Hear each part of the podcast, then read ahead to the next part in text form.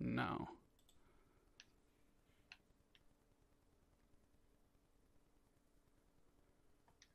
All right, what is going on, guys? I think we are live.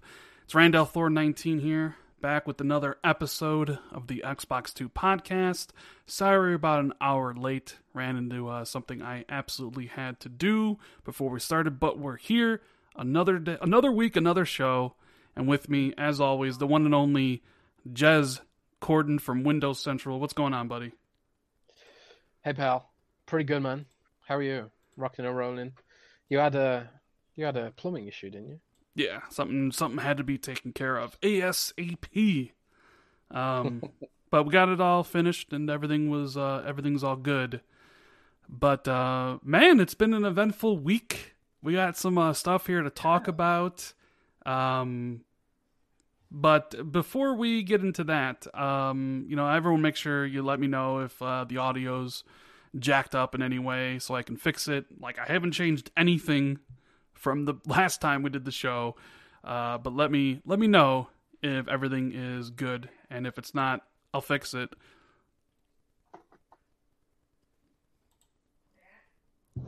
Oh, Yeah. have I lost you? Hello? Okay. Hello? Yeah. Oh, sorry I've about lost that. Rand. No, I'm here. Oh. I'm sorry. Sorry about that. Anyways, um, so uh, Professional podcast. yeah. Uh, so you know, as everybody files in here, uh, hit the like button, share this out, Uh because YouTube does a terrible job of that. And we have uh, first super chat, Alex Wilson. He says, "Top of the morning, boys from Brisbane, Australia. Appreciate that, man. All the way from Australia. It's got that's got you got to be what? That's got to be it's got to be Friday for you already, right? Yeah, it's, yeah. It's, there, he's in the. He's talking to us from the future. How Mm. cool is that? From Yeah. the future. Uh, somebody wants to know if I have a full time job or do I YouTube, do YouTube and Jip, uh, Twitch. I actually have a job. I actually go to school and I actually do YouTube in my spare time.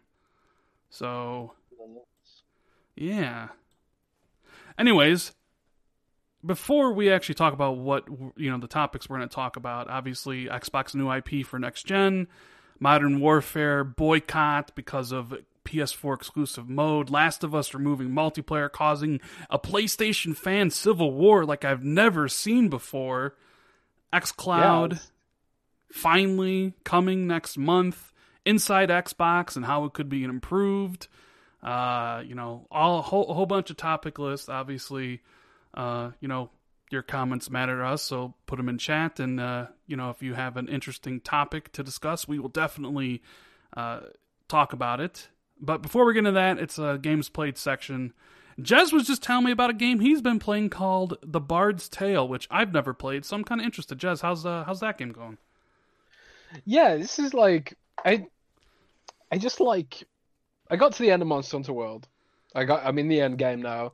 So like I kind of feel like I don't have to play it as hardcore as I have been because now now rather than grinding, I just wait for people to come online and just play with them a little bit more casually. So I was like, you know what? I'm going to dig into my backlog now. And I looked at what games have been updated recently because just my my uh, my games list was just up just sorted by last update, right?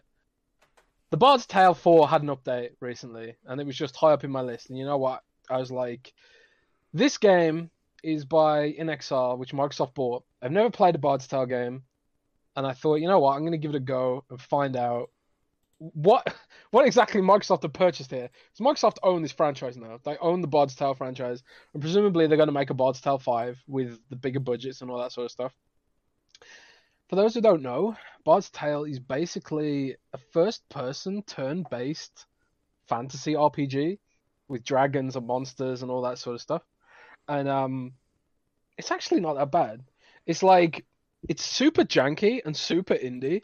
Like the animations and graphics leave a lot to be desired, but it kind of reminds me of Oblivion in that vein. Like, do you remember how like weird and janky Oblivion looked back in the day? But it still had all this heart and like good writing and good atmospherics and stuff like that. That's what I'm getting from the Bard's Tale right now. But like, obviously, it's all turn-based and stuff, which I think won't appeal to everyone. But I think there's like real potential in this franchise. So like, if you're into turn-based RPGs, and uh, you know classic, you know dungeon crawling, puzzle solving, and all that sort of thing, and you're interested in Xbox and what they've purchased, just give it a look. Like it's on it's on Game Pass, I think, right? Uh, yeah, it is, and I believe also it's uh, supposed to begin X enhanced soon as well. Um, Yeah, that's right. So it, if you if you've got Game Pass, give it a try. Like I'm not gonna say go out and buy it because, like I say, it, it is super janky, but it's like it's just kind of charming, and it I feel like I'm back on Oblivion, you know.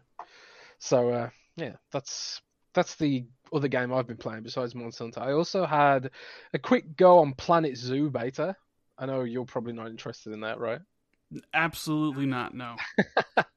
A planet Zoo is kind of like it's one of those building simulator games, which I, you know, kind of like a guilty pleasure for me. But you know, it's uh, it's kind of like Zoo Tycoon, but with loads of features. I guess it's it's it's by the people who made Planet Coaster, so there's like tons of stuff to do, animals to raise, breed, and it's the kind of game that I play when I just don't want to think and I just want to zone out and lose hundreds of hours to building a zoo.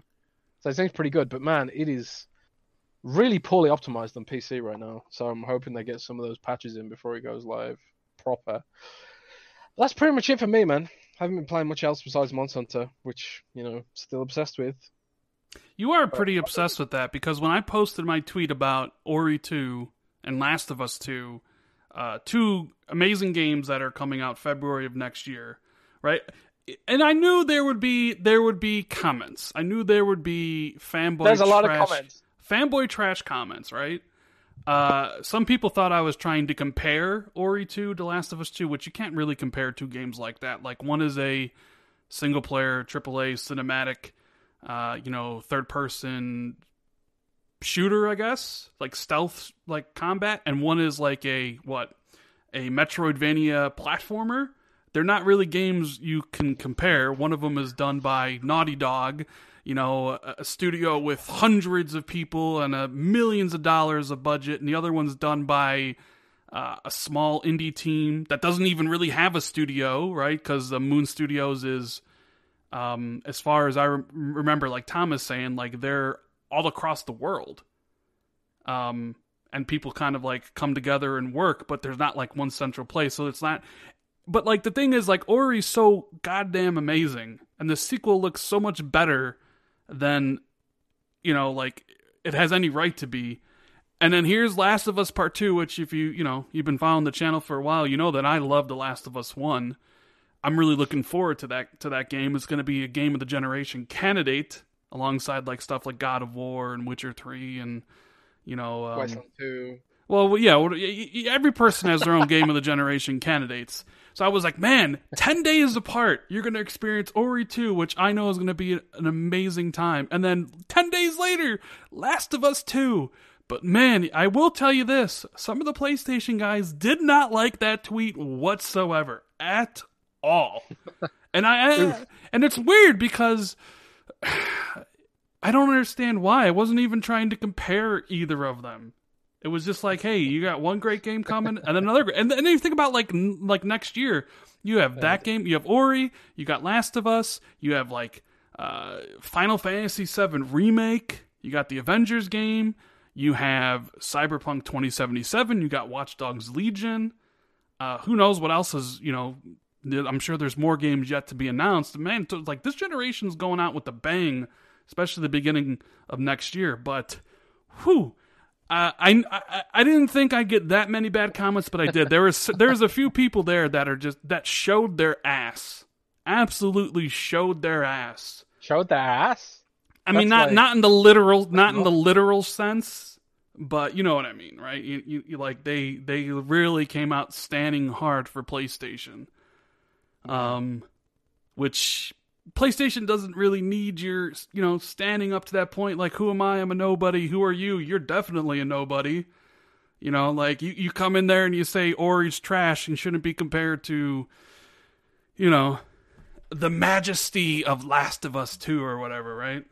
But either way, um, that was that was definitely interesting tweet. I, I, I'm gonna be playing both those games, and it's it's, it's gonna be an amazing February for next for me next year. And uh, shout out to Spider Man for the super chat. He says, "If Xbox has no games, does that mean PlayStation has no multiplayer?" Whew. people going in already about that. We'll definitely be getting to that. Um, That's some spicy hot takes. yeah. So what have I been played?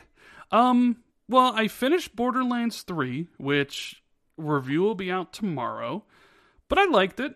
I, I liked. I mean, I finished it. I finished around. Uh, I think I finished at level forty three. I have like forty five hours in the game, so I got my money's worth. And played it mostly solo. It was enjoyable. Could have been better, but I mean, if you're looking Which for game is this? I just missed Borderlands three, Borderlands three. Borderlands 3. All right. Yeah, You it- finished it then. yeah, I finished it. You know, I, I completed my playthrough.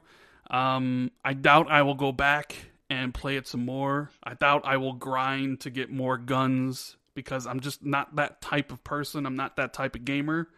Um, plus, we have a ton of other games coming out. I mean, there's Ghost Recon coming out, and all, all this, all these other games coming out, right? So, video will be out about that uh, tomorrow. Is I got a whole backlog of reviews and videos I need to get through. But um, Jazz, I played a game that was absolutely incredible. A game that I had no expectations about going into. A game that honestly is one of the more unique experiences I've had this generation, and definitely probably Finally played Monster Hunter then. no, I didn't play Monster Hunter because because when you when you when I, when you when you talk about this game and you talk about Monster Hunter, Monster Hunter doesn't even compare, Jazz. Bro. Doesn't, This game better be good then. This better be good, Rand. Mm. I hope you're not gonna tell me it's some kind of music rhythm game or Sh- something. shut up! You shut up, Jazz. How'd you know I was gonna I was gonna talk about that, huh? How'd you know? I just don't know. Psychic. I don't know. Uh, yeah, so I uh, I I, I finished, and obviously I put up a video about Sayonara Wild Hearts, a game that came out of nowhere, and a game I love dearly. Jazz, you need to play this game. I'm gonna get you to play this game. Isn't it an Apple Arcade exclusive or something? Yeah, I mean, no, it's on PlayStation and Switch. It's on every on relevant platform, and it's not on Xbox. So that should what should that tell you? Oh, okay. Well, what? Tell, tell us about this game that's so good on, on Apple Arcade. When when I hear the word app, when I hear the words Apple Arcade, my brain just starts shutting down. Man, I hate to say it. Why does your brain shut down when you hear ha- Apple Arcade, Jazz? Uh, I'm trying to It's got- understand this. It's got Apple. It's got Apple in the name. And Apple are bad. Didn't you know? But is Google worse though? Google's pretty bad, but Apple's. Let's not get into this round because you won't win. I mean, I mean, we, we, maybe we should discuss this at some point. The the Apple Arcade versus Google Game Pass. The Google Game Google Game Pass? I didn't even know that was a thing. You didn't even hear about Google Game Pass? No, I didn't. All right, all Is right. that real? yeah. So all right, let's Are you first. about I'm- Google Stadia? no, no, no, no, no. This is something different. So I, we'll talk about that as soon as we get this game played stuff done. and We get into the regular topics. Sayonara Wild Hearts is what I would describe as a high score, rhythm based music, interactive music video. Right? It's an hour long, and it's a game where you control a character. You kind of like move left and right alongside a. Uh, you know, think like Guitar Hero ish, and hearts come down the road. You try to collect them while avoiding obstacles, all set to a amazing soundtrack with incredible visuals, and it tries to tell a story, and it tells a story pretty damn good. But Jazz, there's really nothing like it out there, dude. It's twelve bucks, and I know it's it's only an hour long, but honestly, it's Twelve bucks worth. for an hour long. Or you could sign up to Apple Arcade and play it for free, whatever. Play it for free. I mean, you, you, have you to sell your soul to Apple first. I mean, I'm just saying, Jazz, you need to you need to check this game out. Dude, I'm triggered right now. I'm I'm triggered. Talking about Apple on my favorite podcast. Oh god. It's it's But, um, totally look at the I'll- indie I'll- gamer agrees with me. He says Sayonara Wild Hearts is awesome. Indeed, it is I'm, freaking I'm amazing. intrigued. I, I respect your opinions on on most things, so I'm intrigued, and I will I will I will check it out. At least the trailer or something. See, it's more Maybe. it's more of an experience than anything else. Like, sure, you can go after the gold medals and try to collect that stuff if that's something that interests you. Mm. uh, to try to perfect it. But for me, and even for a lot of games, like a lot of the reasons I play games is for the experience of immersing myself in the world and playing through it and learning about the characters and the story and how the gameplay fits in, right? So Did you for- feel immersed when you played the Barbie horse riding game? no, I did that stuff strictly for achievements. That was one goal. There was one goal for games like like Barbie Horse Adventure and Hannah Montana and My Horse and Me and uh, any of those other. horse and me. Yeah, I How played. many a- I- are there? I mean, there's quite a bit. There's quite a bit. You go back to the 360 era, not to mention games like Meet the Robinsons, and at the time, back during the 360 era, every single kind of big release had a licensed video game to go along with it. You remember? So like all the Pixar movies all had their own games.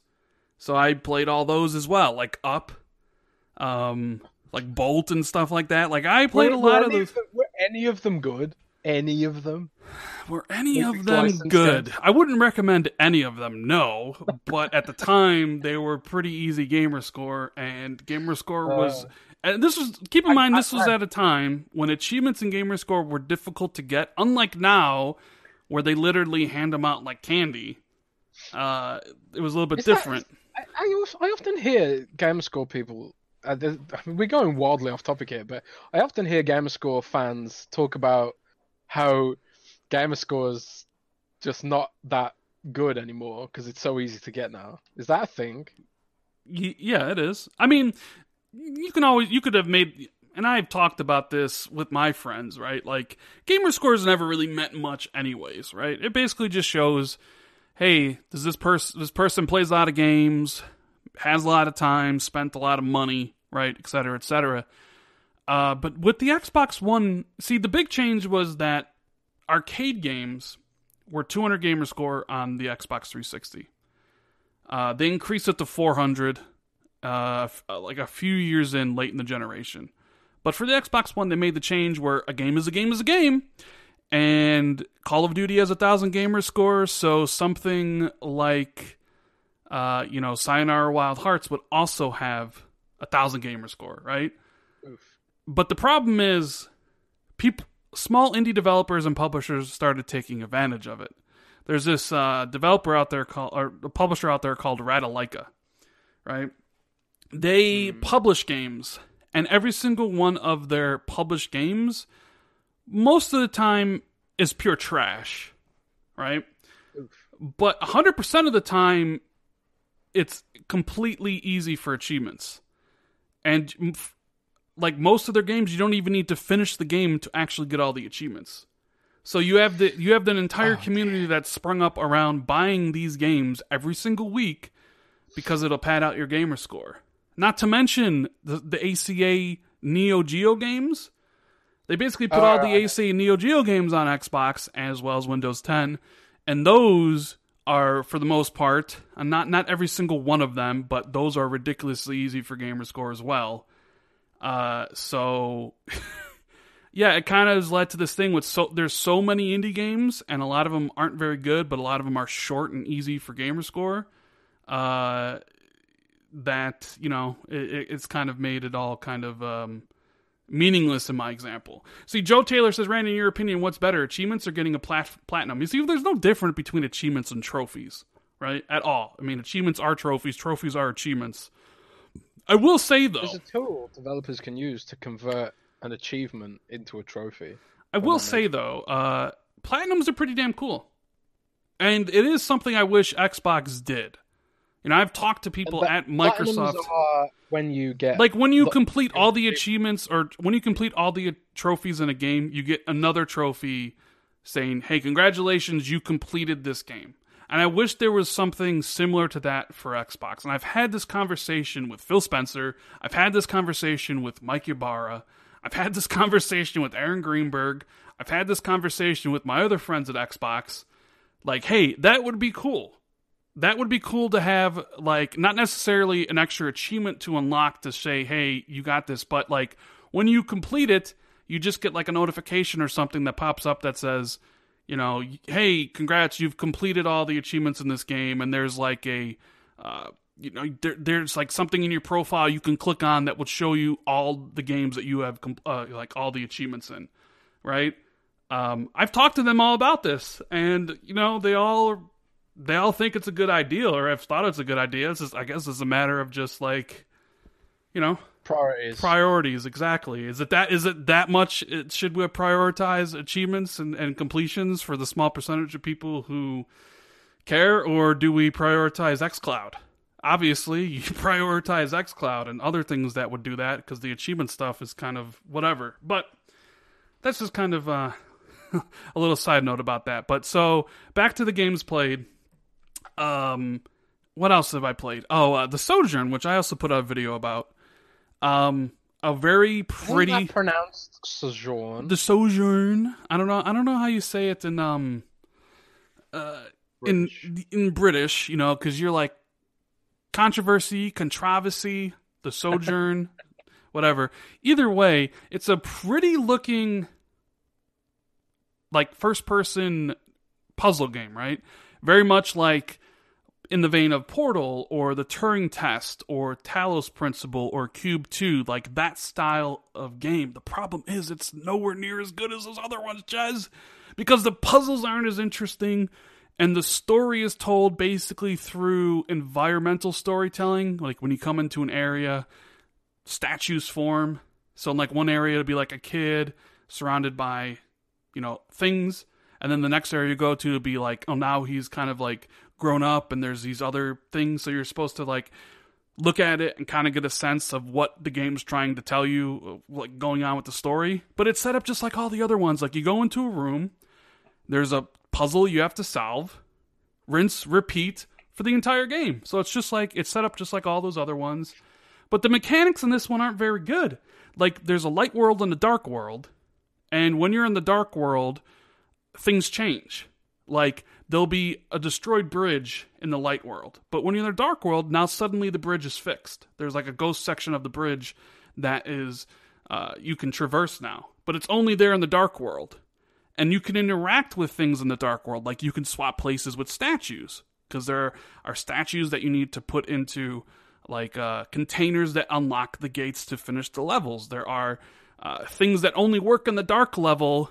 And so the game's all about that it's all about kind of solving these puzzles in between these two realities and the, the puzzles themselves are just boring i finished the game and it took me about six hours, and I honestly can't really recommend it at the current price of twenty five bucks. Like maybe if you're super into puzzle games, pick it up for ten or five dollars. I'm, you know, but that's about it. But you know, that's that's what I played. Finished Borderlands 3, 45 hours into it. Review coming tomorrow. Uh, the Sayonara and um, the Sojourn.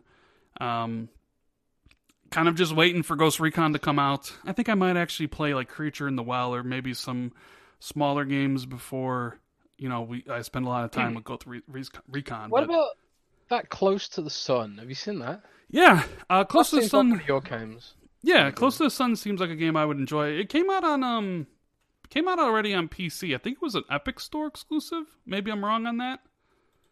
Um it looks pretty cool. I definitely want to check it out when I um you know when when I have the time.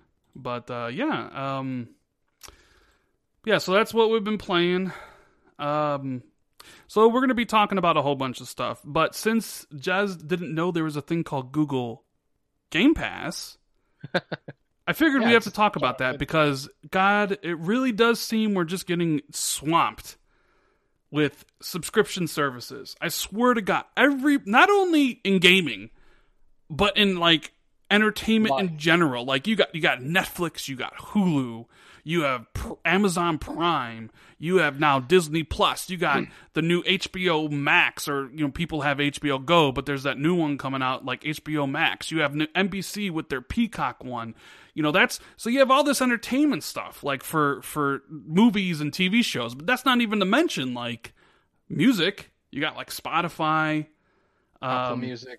yeah, Apple What's? Music. I mean, even you, even YouTube has their premium uh, service that Google, they. Google has two. They've got like Google Play Music and then YouTube Music, and they've got different libraries, I believe, Yeah, which is insane. so it's crazy, But and it's almost as if um, subscription services make a lot of money. It's almost as if they. it's almost like they do. But I do wonder if at some point the market becomes Saturated. oversaturated, and the ones that don't do good kind of die off. Because let's look at the ones we have in gaming. Uh, EA has their own EA Access on console and Origin Access on PC, and I would I would I would say that the Origin one is much better deal, right?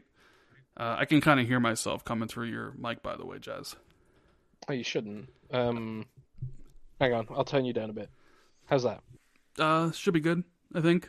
Um, I don't know if anybody else can hear it. I haven't seen anybody say anything, but I was hearing it. But it's not that big of a big of a deal unless anybody else can hear hear it. But um, yeah. So what do we got? We have uh, Origin Access and EA Access. Same thing. Different on the PC where you pay like a hundred bucks a year and you have access to all their games from day one and even early. Where on like it's it, on console it's not the same. You get like a ten hour trial and access to the games in the vault. Um, I think that one's a little bit better. Uh, e- e- um, Ubisoft has their own coming soon on PC only. Uh, and then, of course, you get to the platform holders. Microsoft launched Xbox Game Pass. Uh, Sony has been doing a subscription service called PlayStation Now since like 2013. Um, am I missing anybody else? In in because we're going to talk about Apple Arcade and Google. Have am, am I missing anybody else there, Jez? I don't know. I, I think that's it. Well, you got Switch Online, which comes with Super Nintendo stuff, and uh, you know they actually recently added that, didn't they? They added the a Super Nintendo game library to people who subscribe to Switch Online. Um, I subscribe to that because I like playing Super Metroid. So You did, you did, huh? I did, yeah. I subscribe to Switch Online. Yeah. Don't you? No, I don't subscribe. I don't subscribe to Switch Online. I don't subscribe to PlayStation Plus, mainly because PlayStation Plus is a service you subscribe to to play multiplayer games on PlayStation, and I'm not on PlayStation enough to actually use that feature, so I don't obviously have it. Uh, I was subscribed. I've been subscribed to Xbox Live Gold ever since I got an Xbox, so we're talking since God, 14 years, 15 years now since 2004 and Halo 2. So yeah, I do subscribe to Xbox Live Gold, but I look at that as a different kind of subscription uh, than like Game Pass and PlayStation Now and all those other ones, right? I, I think it's a little bit. I look at it a little bit, little It's bit almost like- differently. losing losing track of them. I subscribe to Spotify. I subscribe to YouTube Premium because I like having the background audio for audiobooks and stuff like that. I subscribe to Amazon Prime, even though I never watch the Prime stuff, but I do buy a lot of packages. I subscribe to Xbox Live, Game Pass Ultimate. Well, just Game Pass Ultimate for both. That's a lot. I subscribe to Netflix Premium tier for the 4K streams. I got Switch Online. I subscribe to that. I don't subscribe to PlayStation Now. Man, that's a lot of subscriptions. I wonder like how much money I could save if I cut some of those out of my life. Probably quite a bit. Probably, yeah. It all it all adds up. Like you, you just think like, oh, it's only it's only ten pound a month. It's only ten pound a month. But then before you know it, you've got ten of them. So really, it's like hundred pound a month. Yeah, uh, I know, right? It's it's it's absolutely crazy. I think, uh, obviously, I've subscribed to Game Pass Ultimate. I did that deal where I got three years for basically nothing. Um, I subscribed I to Amazon Prime mainly for uh the shipping, but I do watch a couple of the shows. Uh, I do have a subscription to HBO, so I have HBO Go. Uh, but I'm on my friend's account for Netflix. I'm on my friend's account for Hulu. Um, so I don't necessarily pay for those.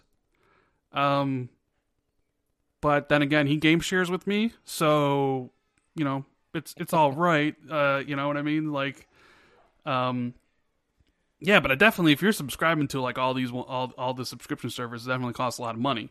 So Apple Arcade though, Jazz, five dollars.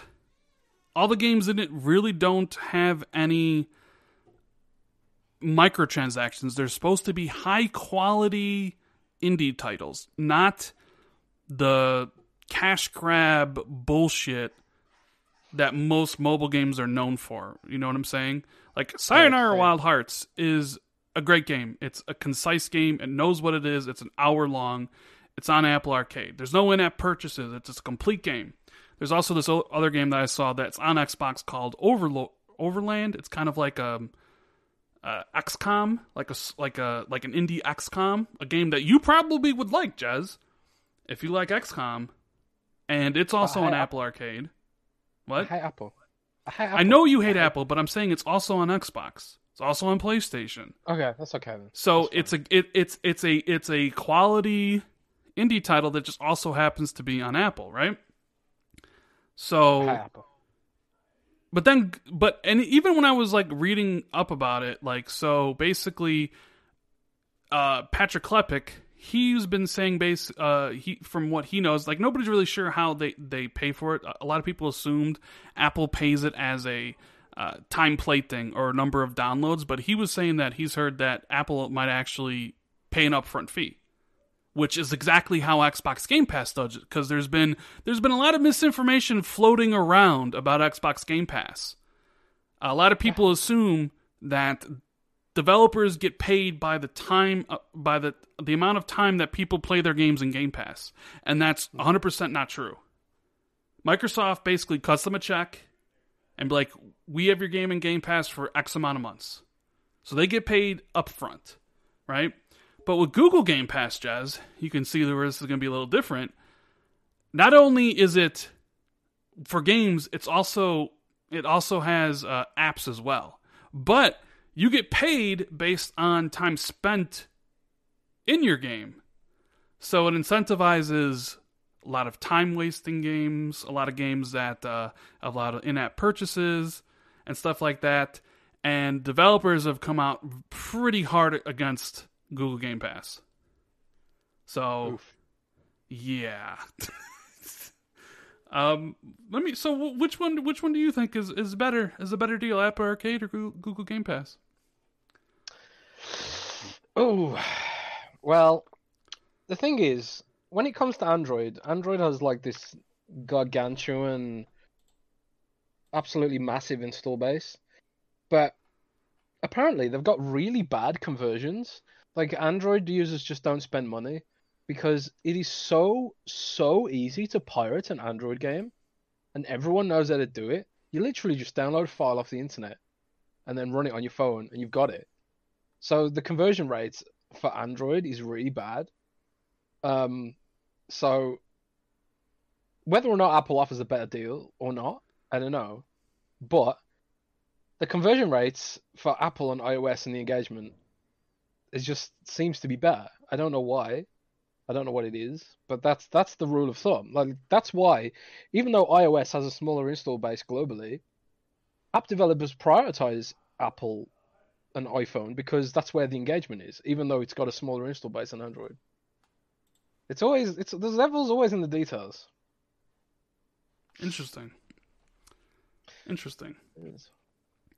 But enough about the mobile stuff. I just thought that was an interesting uh, discussion point, considering Jez didn't even know the whole Google Game Pass thing. In, in addition to Google Stadia, which is launching in November, uh, ridiculous. which they said they've sold out of like founders editions in Europe. Yeah, but it's like how many were available? 15. 15. 15, 15, 15 were available and they sold out on that. All right. All right, good job, Google. My fear with Google Stadia is that streaming doesn't take off right away for obvious reasons, right? And Google sh- shelves Stadia just like they shelve any other part of a new project that doesn't work out right away. That's not my fear. That's my hope. Well, that's your hope. Anywhere but- near my I guess I should say maybe that's my hope too, but like if I was somebody on the fence about Google Stadia, like you've seen how Google is with some of their other projects that don't work out. Why would you want to invest in the ecosystem of Stadia when there's a chance if it underperforms, they'll just completely be like, "Nah, we're not doing this anymore," right? I like I just don't get the sense that Google's in it for the long term. Like they say they are, sure, but like I just That I just serious, man. It's like you see Microsoft cutting deals with uh, publishers and carriers. You got T-Mobile and Vodafone putting out adverts for it already, saying like our network's going to be the best for xCloud, blah blah blah. And like Google hasn't done any of that groundwork. They're just thinking, you know what, it'll be good enough. People will use it. You know, we'll get we'll get by with all the technology we've got and whatever, and people will just deal with it and accept it. But like Microsoft knows like what gamers want. They've got all the analytics. They've got all the data. Google doesn't have anything like that. They're sort of playing it by ear, trying to hire people in who might know stuff, but they don't have all that data to hand like Microsoft does. So I think like when it comes to who's really serious about this stuff, I can't even vaguely begin to take Google seriously. And like you know, full disclosure, I hate Google. I absolutely hate Google. I think they're a crappy, shady company who have way too much power and need to be regulated to hell. The fact that they control, they basically control the whole internet. Like they can bury entire businesses overnight by changing, tweaking their algorithm for YouTube or Google, you know, search. I, no company should have that kind of power. And frankly, I don't want them anywhere near gaming. If if Stadia disappeared overnight, I would be happy. I would be seriously happy.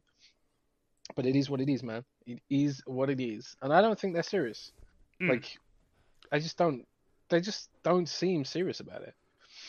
So we'll just have to wait and see. But I know my money's on Azure. So like PlayStation Now, which should be on Azure in the future, and XCloud, obviously, which is on Azure, and they're gonna have that. It's not just XCloud; it's like the Azure platform. And if Microsoft sells their technology forward, so other platforms can make streaming services, like can't you imagine that they might be able to do Steam now and put it on Azure or something? Like Microsoft would do that because that's what they're about. They're about selling services. It's not just about Game Pass. Uh, it's not just about XCloud. It's about the technology actually working.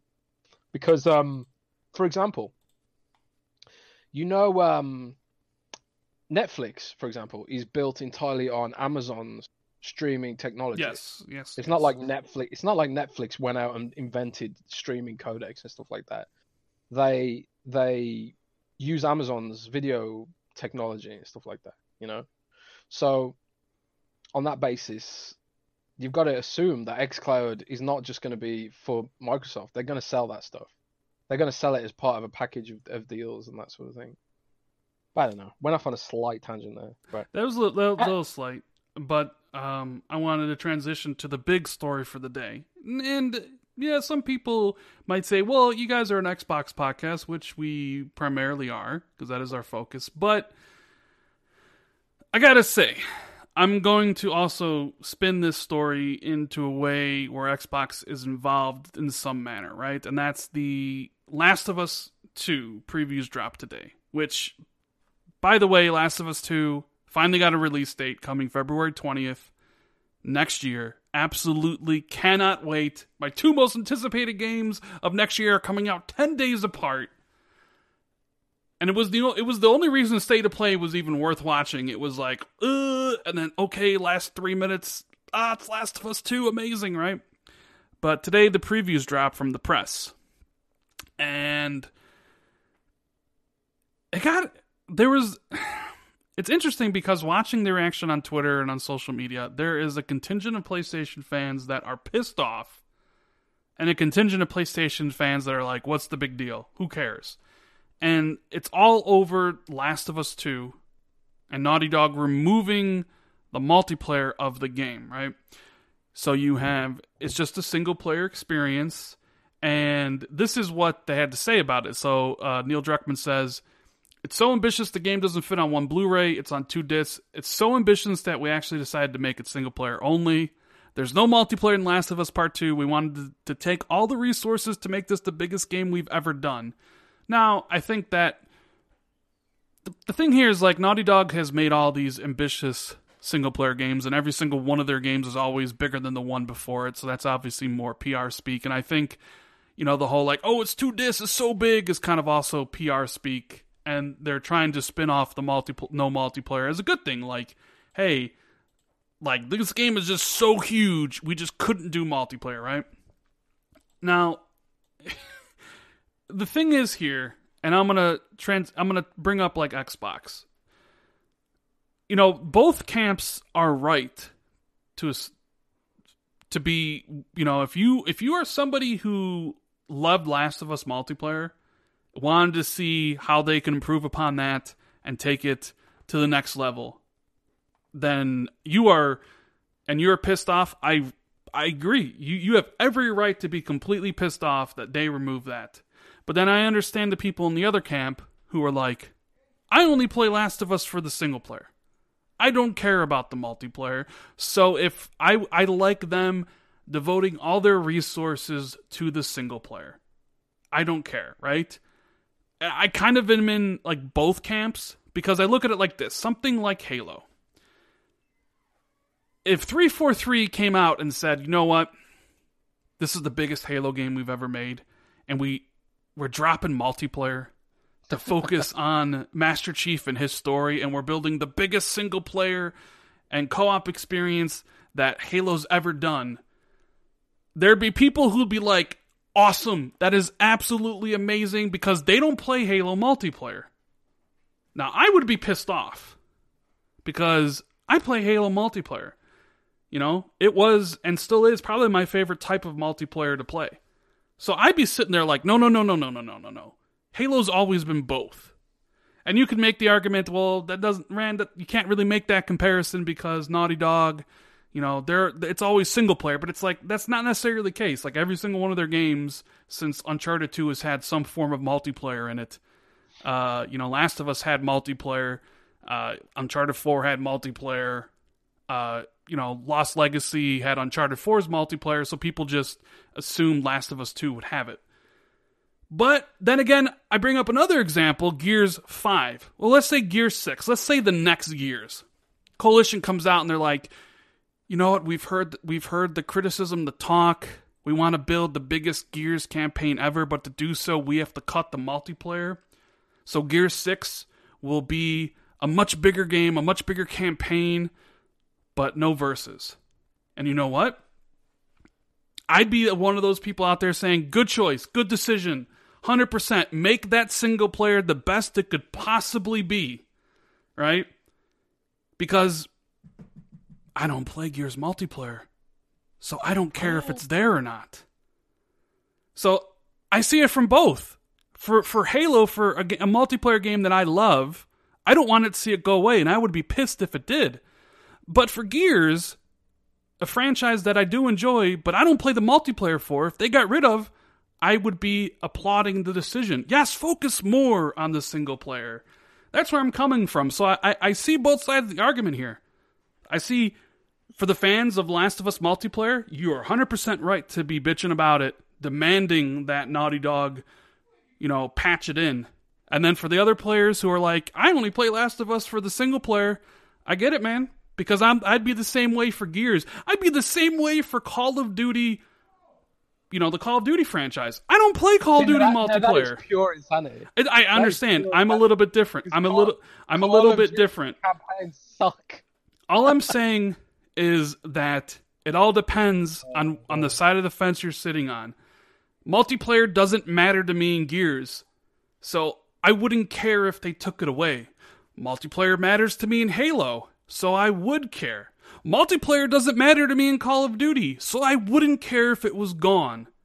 I'm just saying, and it doesn't matter if millions play, you know, multiplayer for either of those or millions don't. I'm just saying, like, that's the situation. Now, you, I, I know you have ha, have a, uh, you know, uh, you know, uh, something to say about this. Just so go ahead. What what do you got to say about this whole thing?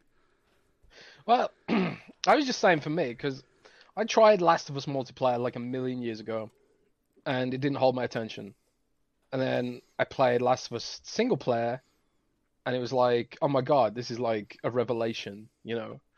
And you know, it's for me, whenever I and I'm not a massive Sony fan or anything like that, so I'm sort of speaking from the position of a normie who just sort of, you know, from the position of someone who just sort of hears what the the common narrative is or the common zeitgeist is when it comes to people discussing about The Last of Us, and when it comes to discussions about The Last of Us, no one ever talks about the multiplayer, you know, amongst normal random people and like it's always whenever people mention The Last of Us, it's always talking about the ca- the campaign, how what it did for gaming, and raising the bar for animations and cinematic storytelling, and all that sort of stuff.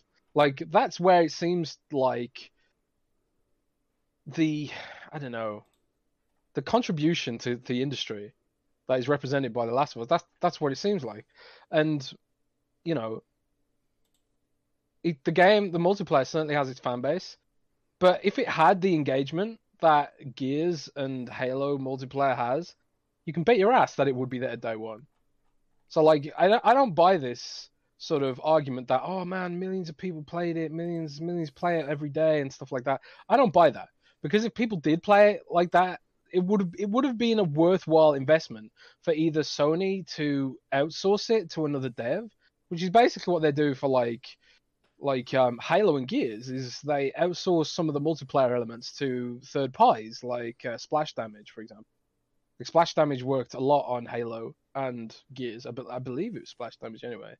And then you've got like, um, you know, their other studios as well contributing to Halo multiplayer. I can't remember any of them off the top of my head, but there's a few, isn't there? Rand? There's like Yeah, there's, yeah, there's yeah. more than two or I three. mean, even even the Gears multiplayer is uh, outsourced to a certain degree as well. Yeah. But like Sony couldn't even either couldn't find the studios to do it or they didn't think it was worth spending the money. I mean, here's the thing though with that is Sony also sells subscriptions to PlayStation Plus, which require which is a requirement for multiplayer. So they do have a vested economic interest in having one of their biggest franchises, you know, require multiplayer because it would, you know, people would need PlayStation Plus for it. Well, that's why I, that's that's that's even more why I trust the decision because for them it's like can we outsource it and get it up to the level of quality that is befitting of what Naughty Dog's doing with the campaign and clearly they can't like it would come across as tacked on which is Here- what I said here, here's what I think happened. Okay, I think it wouldn't have been ready in time. I think, it, it- like trying to get the multiplayer on day one would have delayed the game essentially a year.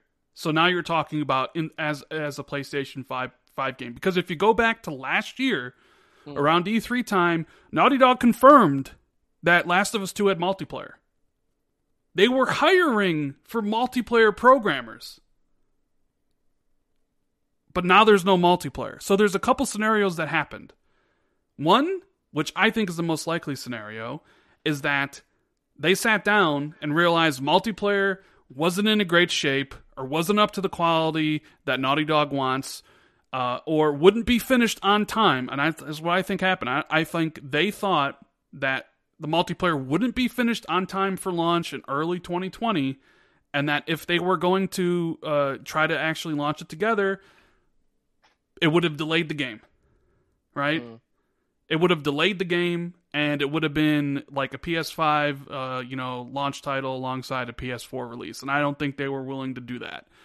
Two, it's still coming, but it's coming later um, you know, like how Red Dead Two, Red Dead Redemption's Two multiplayer uh, came way later after the campaign. How Cyberpunk's multiplayer is coming way later after the campaign. Like they're still working on it, but it will be something that they add down the road. It just won't be there at launch. Now, why don't they just say that then well, that's the thing. So it's like, why wouldn't you say that? Why wouldn't you be like, and for those who want the multiplayer, we'll have it for you later?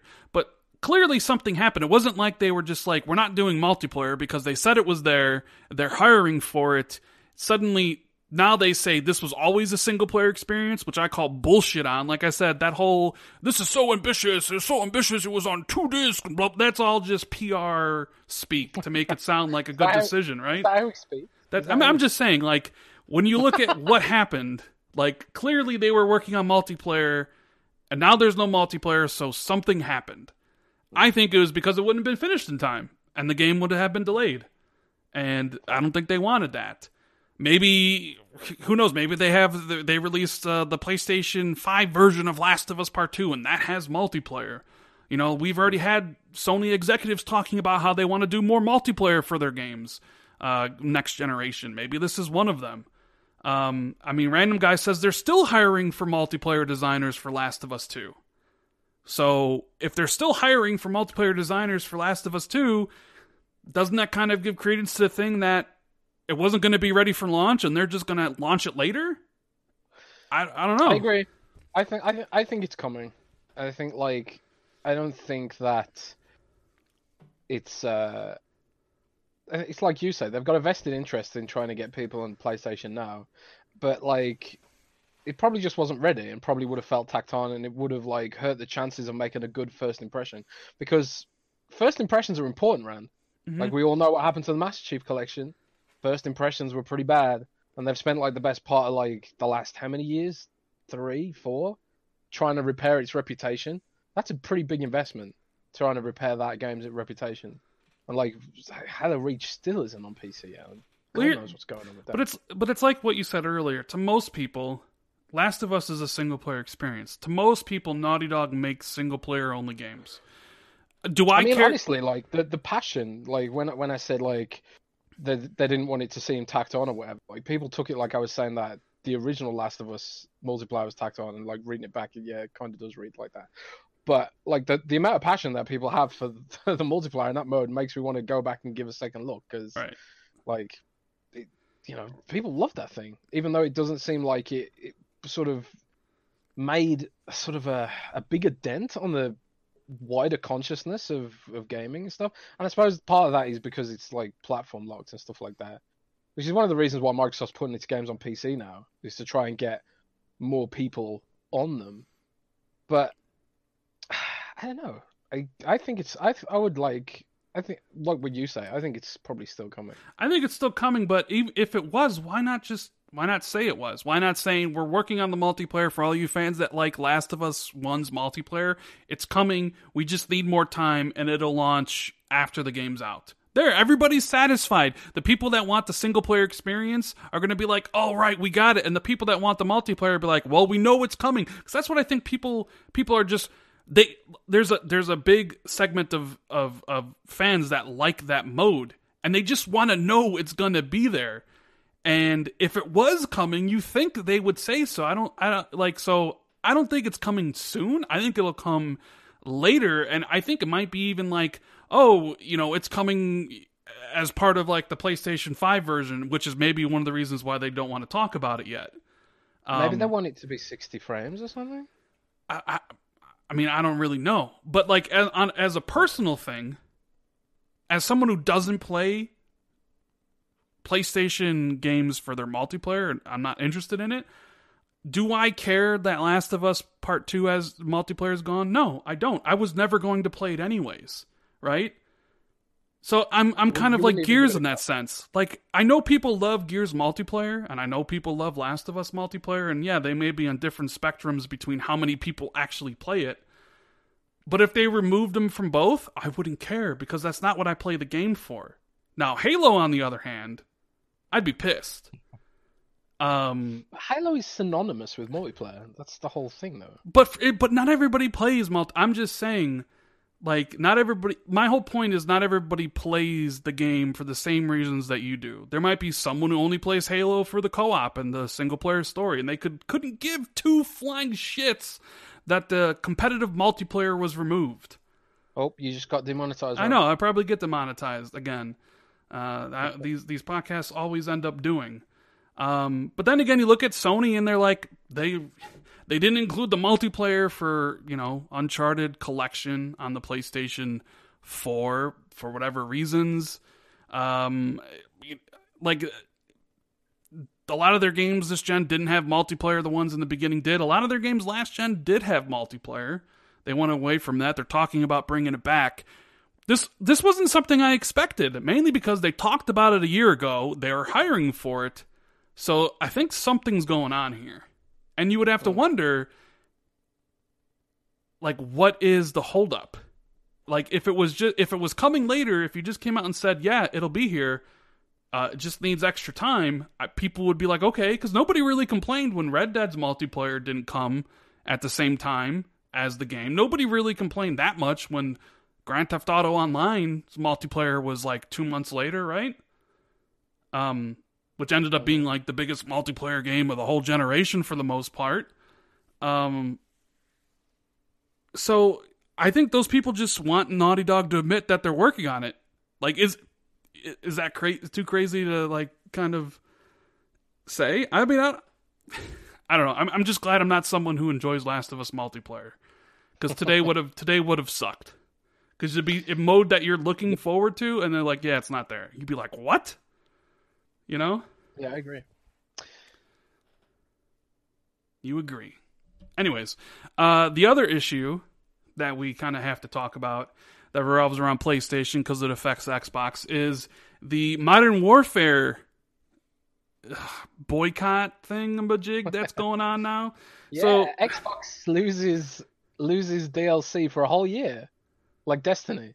Yeah, so Activision, one of the slimiest publishers around, uh, during State of Play announced that Modern Warfare on the PlayStation 4 had a mode within a mode. That's another thing people don't understand. It's not the entire Spec Ops mode, but a mode within Spec Ops. Um, It's the co-op mode, right? co-op mode. So Spec Ops, so it's like Spec Ops Survival. Um so that was so that is exclusive for a year for PlayStation. And a lot of Xbox fans are upset because they saw this go down with Destiny for Destiny 1 and Destiny 2. A lot of content was time gated. Um, and uh, I gotta I gotta address uh, Mr. Alex Escobar in the chat. Uh, he says, "So wait, you quick to talk about the bad news, but didn't make a video on State of Play? Xbox fans on YouTube are pathetic." My boy Alex coming at me. I didn't make a video about State of Play because I decided I was done making videos about State of Play and Inside Xbox because uh, they aren't worth making videos about. Um, so I just like Last of Us. I've talked about Last of Us and how much I'm looking forward to the game plenty of times. And the reason, and I don't know what you mean, like the bad news from State of Play. Like, this is literally a mode that they announced during State of Play. It's got nothing to do about State of Play itself. That's what we're talking about here. And I'll be the first one to say, Alex, in- Inside Xbox is garbage. Inside Xbox is very bad. And I've told people at Xbox who work there that Inside Xbox is very bad and that they need to redo the show. So I've been pretty vocal about that. Uh, I haven't said much about State of Play because it's not worth making a video about. Would you want you want me to make a video about how much I'm looking forward to Last of Us Part 2 again? Because maybe I will. Maybe I'll make a video about it tomorrow. Maybe I'll make a video about it tomorrow saying how much I'm looking forward to Last of Us 2 and then talk about the multiplayer situation. Thanks, Alex. You just gave me a good video idea for tomorrow. I appreciate it. Alex is funny, though. He's just giving me shit. you could have made a video on Last of Us 2 reveal and release day. Yeah, I. You know, it's it's almost like some people have lives, and I can't always make YouTube videos every single day of the week. If this was a Microsoft game, you've been all over it. Yeah, I- I mean, I do cover Microsoft games pretty frequently on this channel. You know, I am an Xbox fan, so I've talked about Last of Us 2 quite often. Your voice Uh, sounds kind of emo. well, Al- Alex is just he he he's just uh he's just kind of uh Emo. eh he's just he can he can he can he can he can he can he can be a troll sometimes. It's fine though. It's fine. Sounds emo. Yeah, it's Sounds it's whatever. Name of the video: Last of Us Two by Alex. Anyways, so Modern Warfare Two, Modern Warfare has the mode exclusive to PlayStation uh, for a year. And all right, Jez, how do you feel about this? Well, I'm not surprised because let's face it, it's Activision, who are kind of scummy. You know, let's not beat around the bush. They're pretty scummy company. They told us last year that Black Ops 4 would have dedicated servers. It didn't. They lied. Um, they told gamers that it wouldn't have loot boxes and pay to win. They lied. They added them in after the review period. So I'm not surprised really, and I've just kind of they are just the worst, scummiest, slimiest publisher that seems to get away with all the stuff that we give shit, give EA shit for, basically. And I don't know why they get away with it. I think it's because they only make, they only really make one game, and like most people just accept that Call of Duty is this ridiculous cash cow where like Activision abuse the the talents of their studios to make make money for Bobby Kotick and his billionaire friend shareholders and stuff.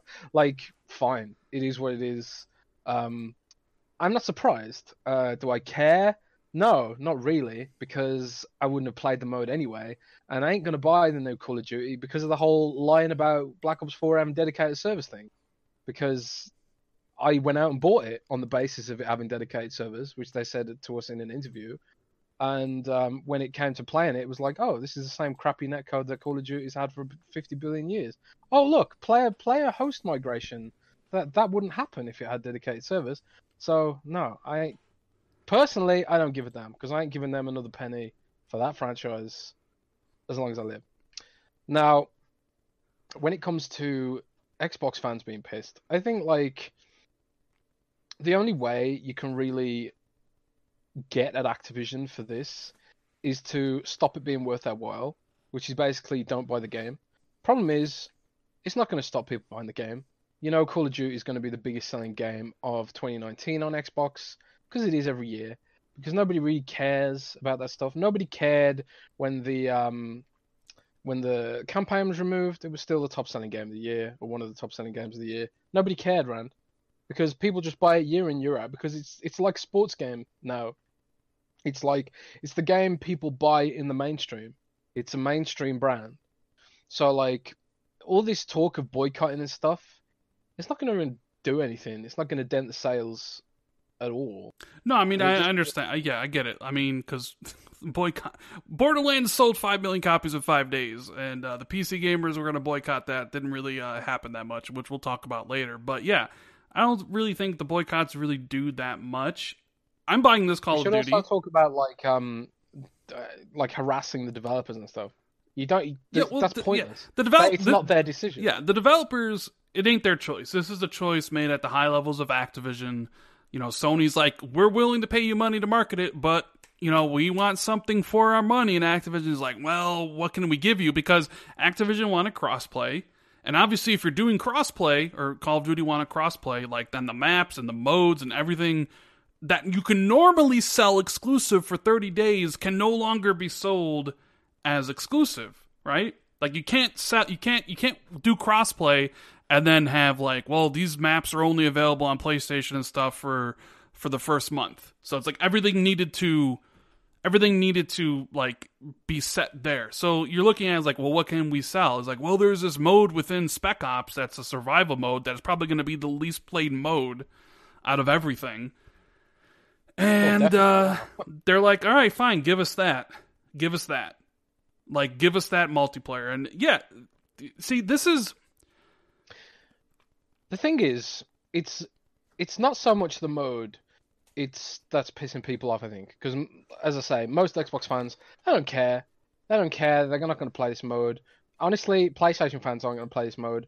PC gamers aren't going to play this mode. Nobody's going to play this mode. Everyone's just going to play multiplayer deathmatch, team deathmatch, like they always do, because that's what Call of Duty is. It's a team deathmatch game, you know. But what it what is annoying is that it's it's the precedent, right? It sets a precedent, and it's just scummy. It's just lame, and it's just like it sets this sort of tone like you're not as important a customer to us as these other customers over here. That's what that's what it says, you know, and that's what Destiny said. It was like, oh, okay, you're gonna pay the same price as these customers, but you're gonna get you're gonna get less content. You just got to deal with it. You you're not as important, you know. It's the it's the tone and the precedent which is the stuff the part that sucks. But the only thing you can do is just not buy the game, not buy the game, and just forget Activision because it's honestly it's Activision at this point. It's they are they are the scummy company at the top doing all this crap like they did it in Destiny. They put they lie about their games. They put loot boxes in without the developer's permission and stuff like that. They don't care about making good games. All they care about is your money. They don't care about making good games. If they did, it would have dedicated servers like Battlefield and Overwatch have. It they they would have like like more frequent engine updates than they do. It would have all this stuff that other game developers put in their games because they want to make a good game. Activision don't care about making good games. They care about making fat cash with the least effort possible. The only reason they've updated parts of the engine now is because it's getting to a point where they can't get away with it anymore. You know, and it's getting to a point where, I mean, if if EA didn't screw Battlefield Five so much, Battlefield Five was really, really coming close to becoming like a serious sort of second option for Call of Duty fans. It was really coming close. And you had like, do you remember the the whole dislike, the trailer dislikes for uh, Infinite Warfare, and then Battlefield One getting all like loads of positivity and on all that sort of stuff, and like Battlefield 5's just got its just got a map that was promised in June, and it's only just come out.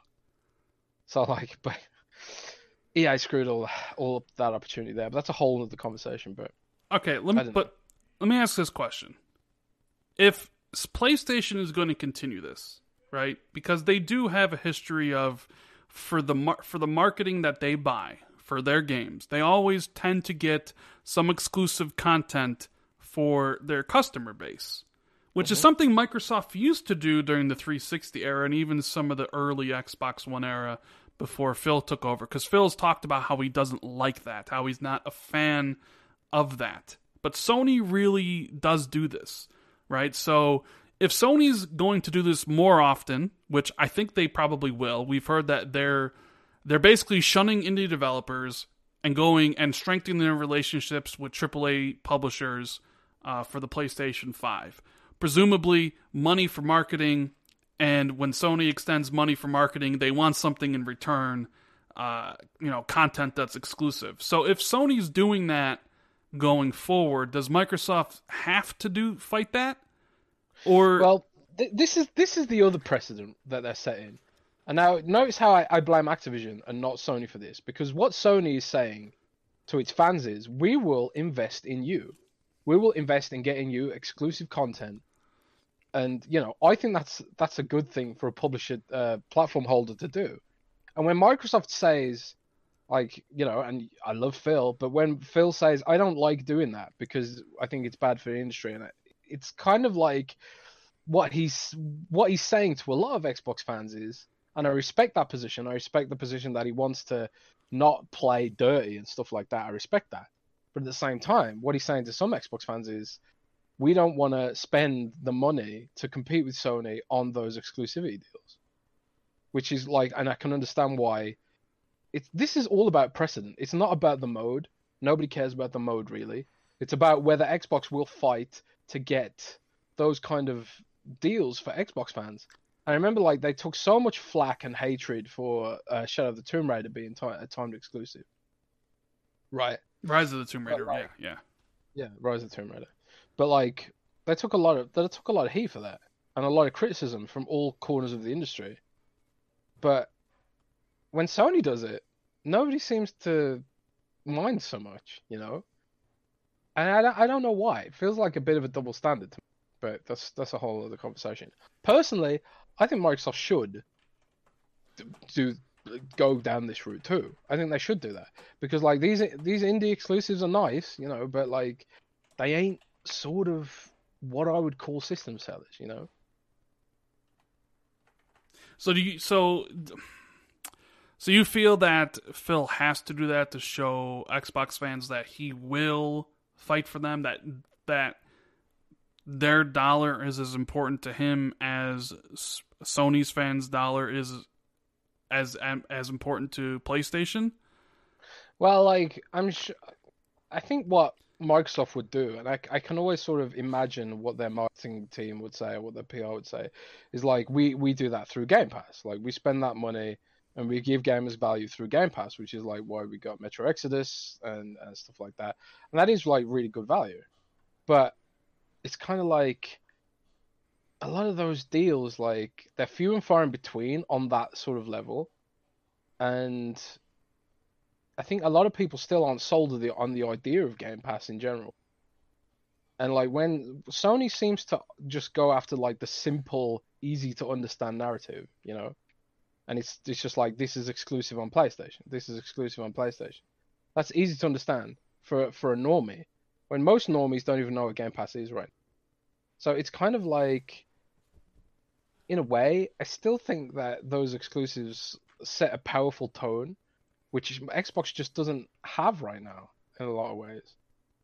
Do they Hmm. have to do it? I don't know if they have to do it, and I don't honestly have the information in front of me to su- to suggest whether or not it even matters, whether or not most people care, whether or not the only people that care really are angry people on Twitter.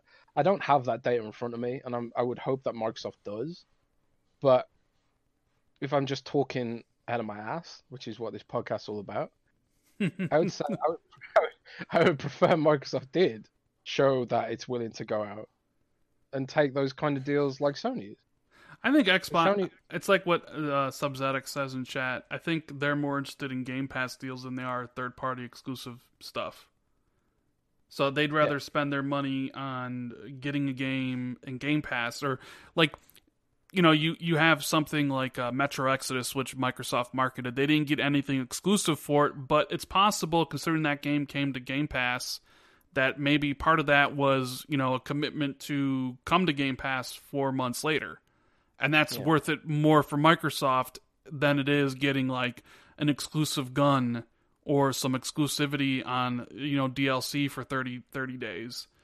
Um, I, I think the Modern Warfare thing is just a holdover from.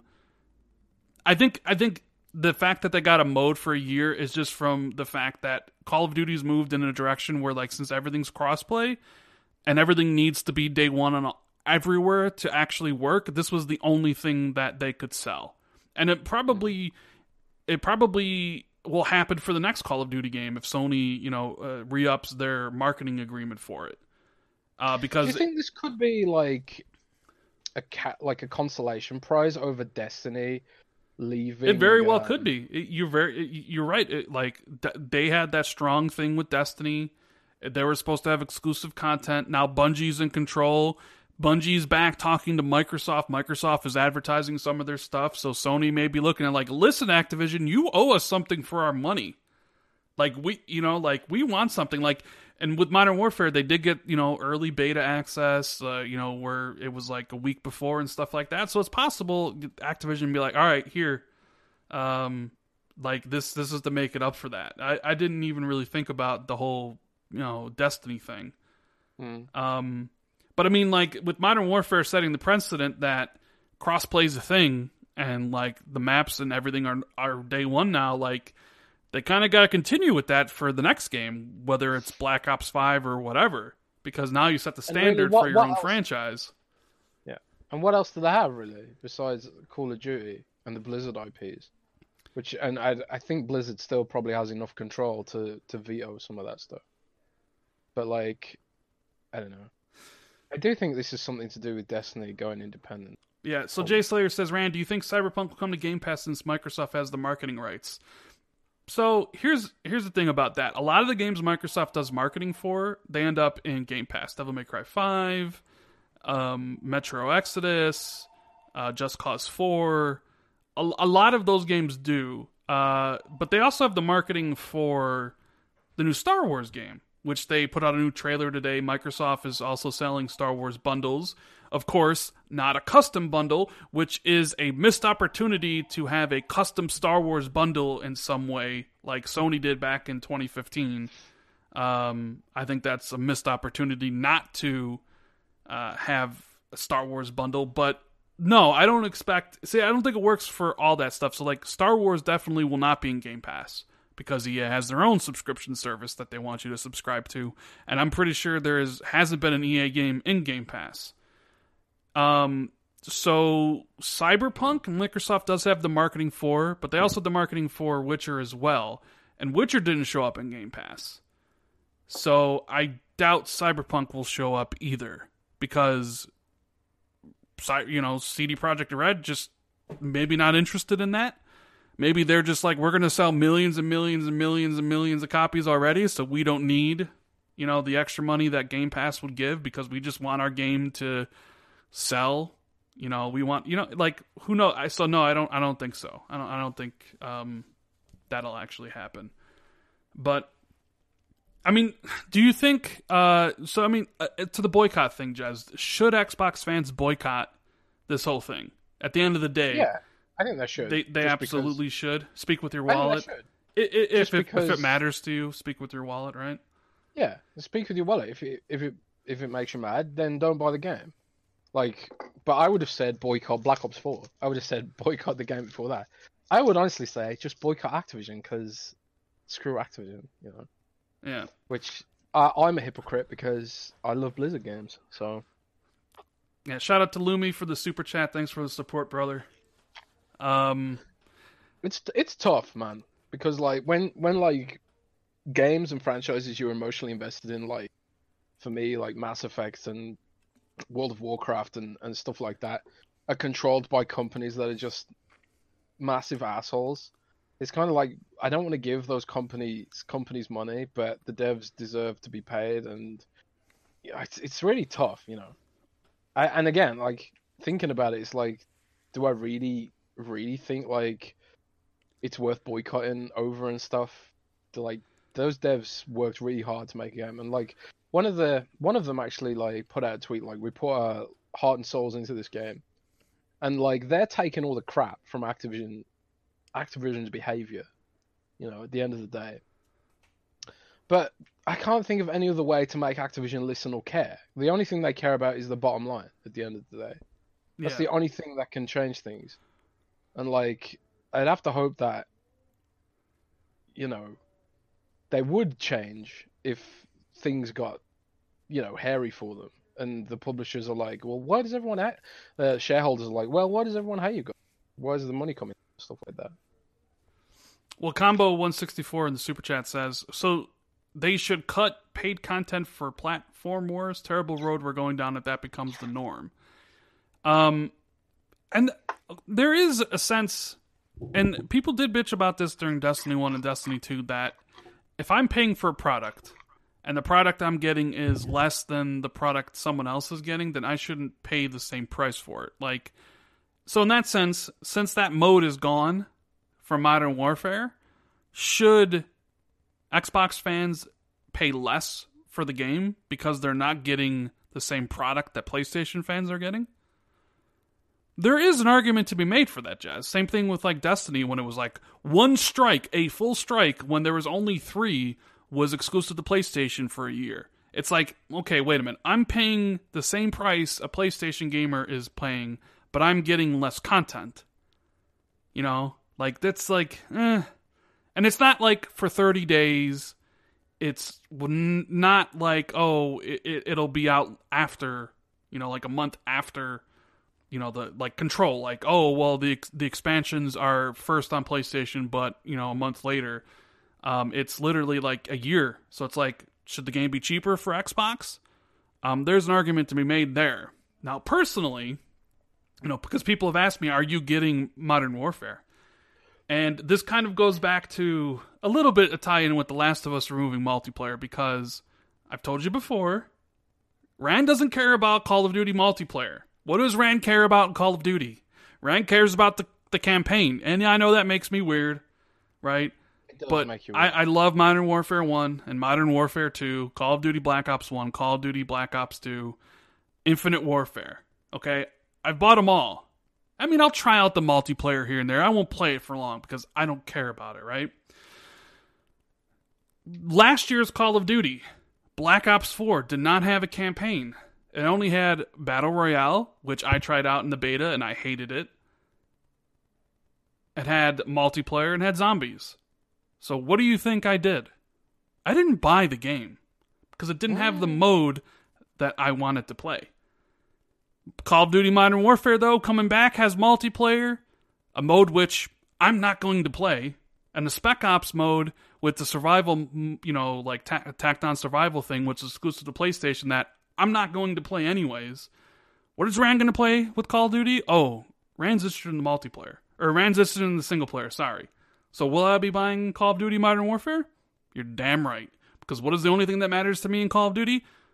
The single player. So I'm getting it. I didn't get it last year when it didn't have multi when it didn't have the single player, but I'm getting it this year because that is what I want. It'd be the same thing. Gear 6.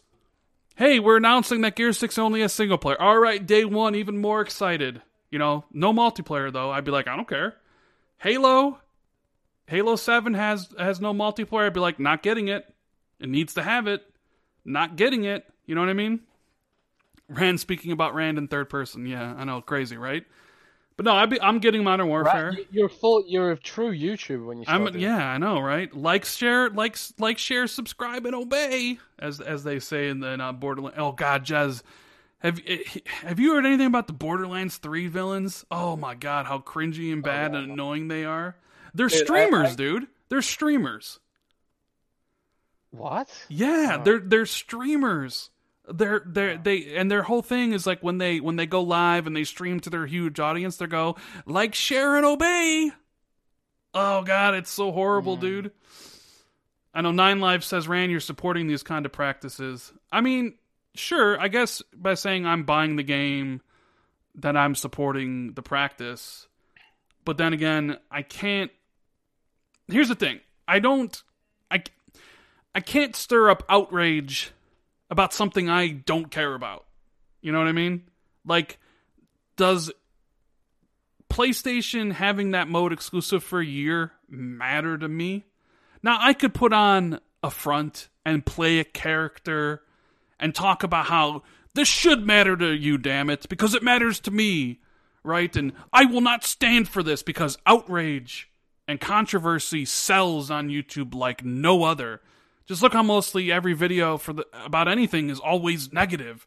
You should be outraged, right? But I can't do that. I, I like I can't care I can't be outraged about something I just don't care about. So I look at like, do I do I honestly care about survival mode being exclusive to the PlayStation? And personally, I just can't muster. I just don't care. I don't. That's not what I play Call of Duty for. Like I said before, if they removed if the if the entire multiplayer was exclusive to PlayStation for a year, I wouldn't care. I'd still get the game because all I care about is the single player. Now, if the single player was exclusive to the PlayStation for a year, goddamn right I'd be fucking pissed. Oh my god, you got demonetized again. Yeah, I know, right? I don't know. It, it's just I, I I don't know. I'm just I'm just I guess I'm just speaking my truth. I just it's hard for me to get personally outraged and upset about something that I'm not interested in. But I understand I understand people's like if you're interested in that stuff, like I understand that people pissed off about Last of Us not having multiplayer. I get it. I 100% get it and you should be pissed off. And if you're interested in that mode and you don't like that past practice, then yeah, I get it. I'm I'm not saying you're wrong at at all. Like if that's how you feel and you're really pissed off about and all that stuff, like 100%, you know, you do you. I just per, like I guess maybe it just hasn't happened to something that I personally care about, so it's like I I'm not at that point, but I'm just I'm not going to fake I'm not I guess I'm just saying is I'm not going to fake it. I, I'm not going to uh, you know like pretend that I care for you know likes and views and you know shares and stuff like that. Like I just it's I just don't care. Does that make me a bad Jez? No, it makes you someone who doesn't care. Yeah. And uh, that's the luxury of uh, not having to care so much about getting likes and shares is that you don't have to be fake. Yeah, but the thing is, I probably should care because if I could like act outraged and be believable, then I could be like you know Jim Sterling and YongYea and Angry Joe. Like we're so mad about microtransactions. You know, like oh man. Like it's Uh, it's it's it's like every time there's a microtransaction story, here comes the usual suspects to, you know, like, bank in on the outrage surrounding it, right?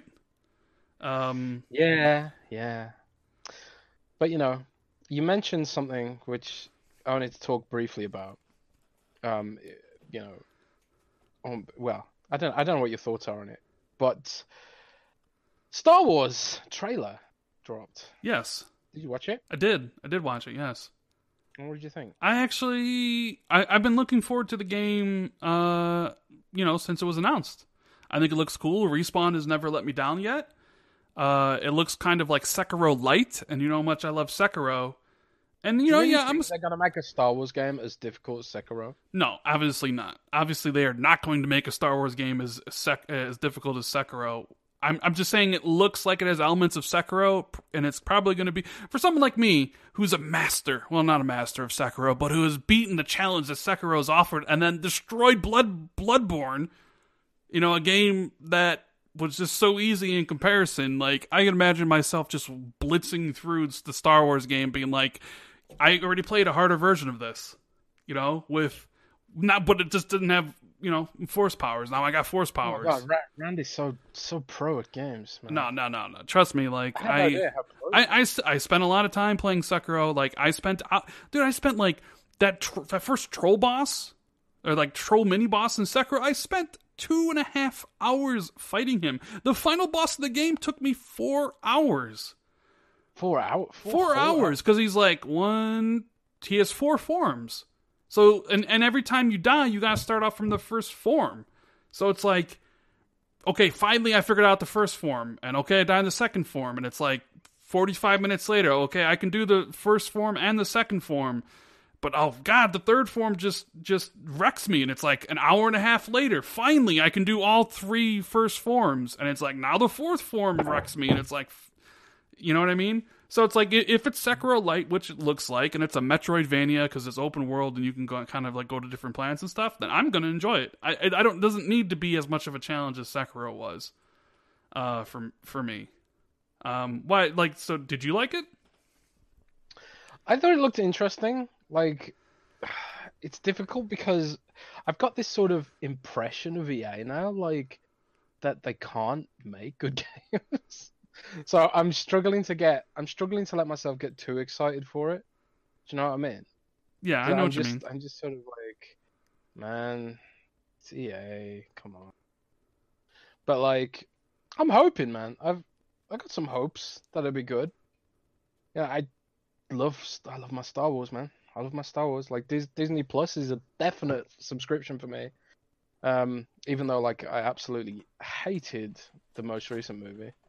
Um, what was it called now? The Last Jedi. I can't even remember what it was called. My mind's trying to block it out. But um, I- I'm hopeful, man. But at the same time, I'm sort of keeping my expectations in check. It looks interesting. I don't know. I guess we'll wait and see. What I am excited for though is um the Outer Worlds. Did you watch the Inside Xbox I did. clip? They showed? Yes, and Outer World looks pretty good. Looks uh, and that comes out what end of October, uh, same day as Modern Warfare, I believe. Twenty fifth. Same day as Modern Warfare. Um, you want to talk briefly about Inside Xbox? Do you like Inside Xbox? Does anybody like Inside Xbox? I guess. I mean, I hate I hate Inside Xbox. You know, and I feel bad because I know that they put a lot of work into it. You know, and it's not it's not easy. You know, putting a live show together like that. But like, it feels really off tone with.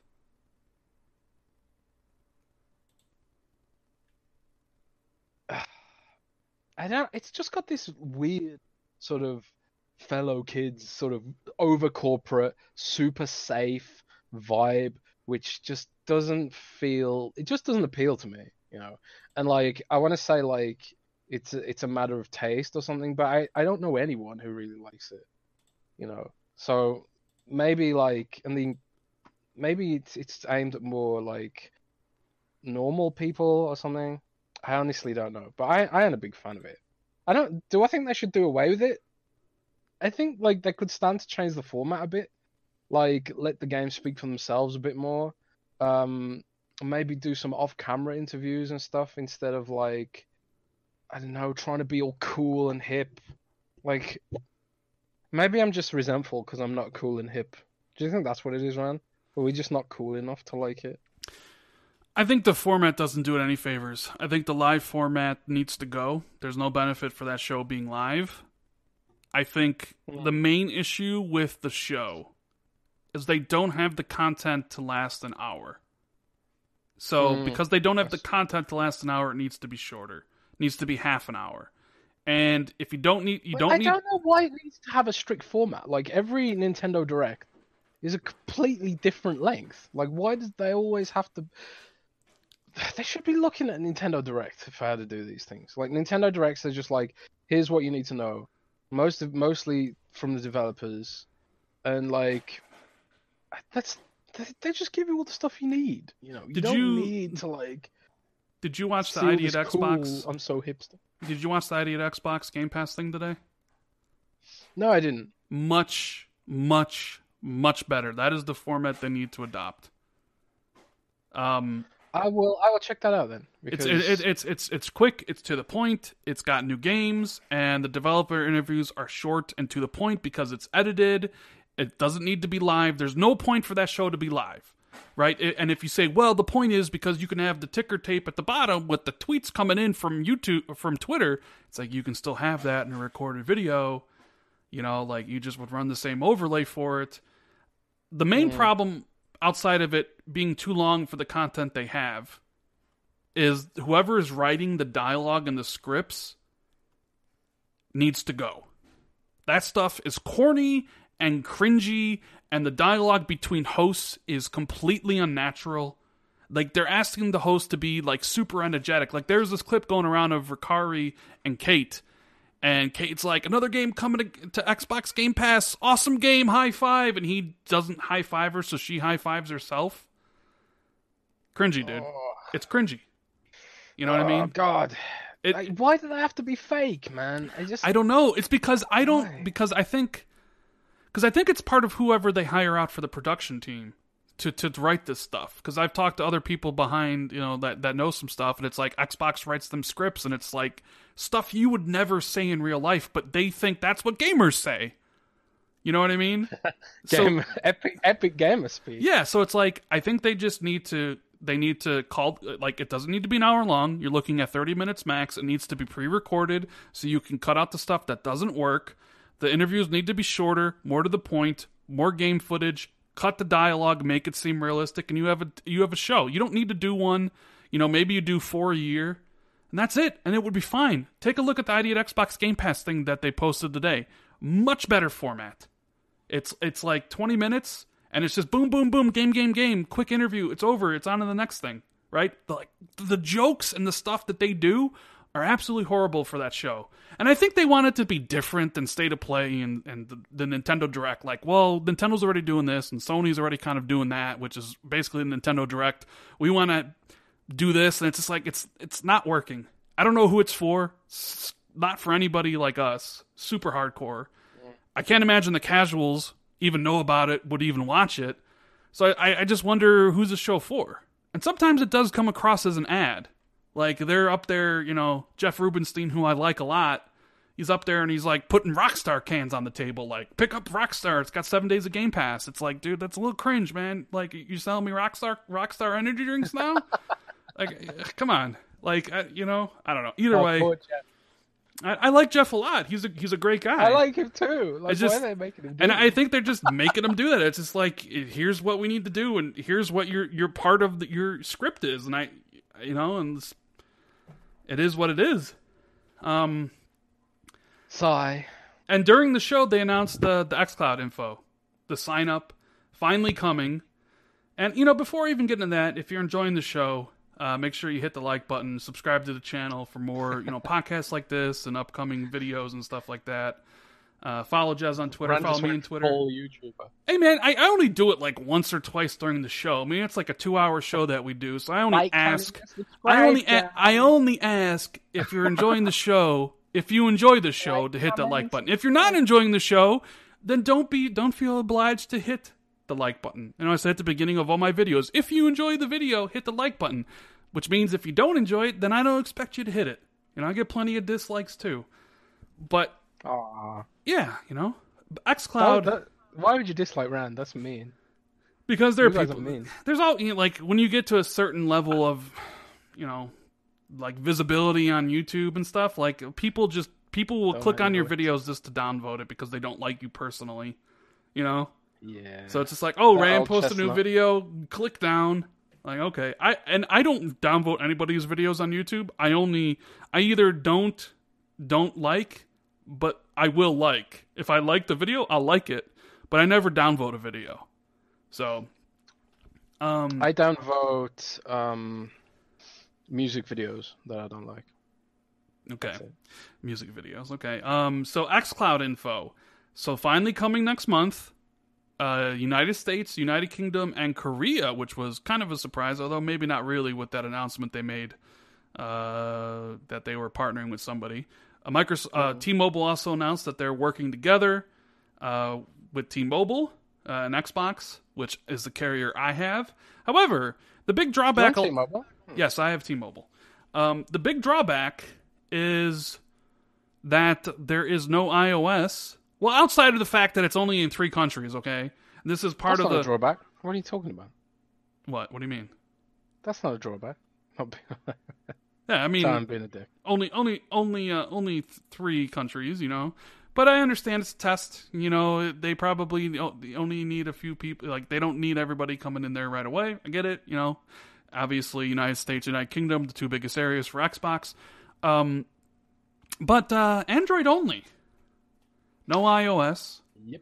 So I, if you guys recall, I recently switched from Android this past holiday to the Apple to iOS. I have an iPhone.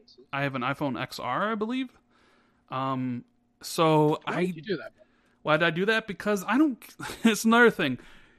I don't care about the phones. I don't care about Android or Apple. I but I trust me. I know people do care because when I posted that I switched from Android to Apple, holy cow! You think people are like PS4 versus Xbox versus Nintendo? Roar, I'm so mad, right? I ain't got Dude, nothing that- on. That's the, only, that's the only thing I really get fanboyish about is phone.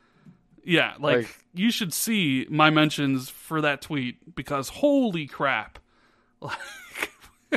Man, the people how could you leave Android? Android's so much better. And and then the Apple fans were like, "Welcome to paradise and being number 1." I'm like, "I don't care." It's like I Paradise. I did, it's like whatever. I don't use my phone that much. Like I don't whatever, right? Um so no so no iOS for for Android. I did sign up for it though because I still have my Android phone. I doubt I'll get into it because this Android phone is a piece of crap. Uh, LG, I think I have an LG G3, so I doubt I'll actually get into. And I and I'm not. That's not something I'll be using a lot. Like I want to see if it works. You know what I mean? You don't. You don't know, man. Like you. You've sort of assumed this identity. I won't use this. I won't. I know I won't. I'm use not it. a dirty mobile gamer. I I know I won't you, use you it. You might Chaz. use it, man. You no, I won't. I already know You I might won't. use it. No, I won't. I will not use Like, it. if it's if it's super good, you might use it. What it, you know this is the same thing my my buddy Maka said to me when he asked me uh what game was it? Uh, Katana Zero right?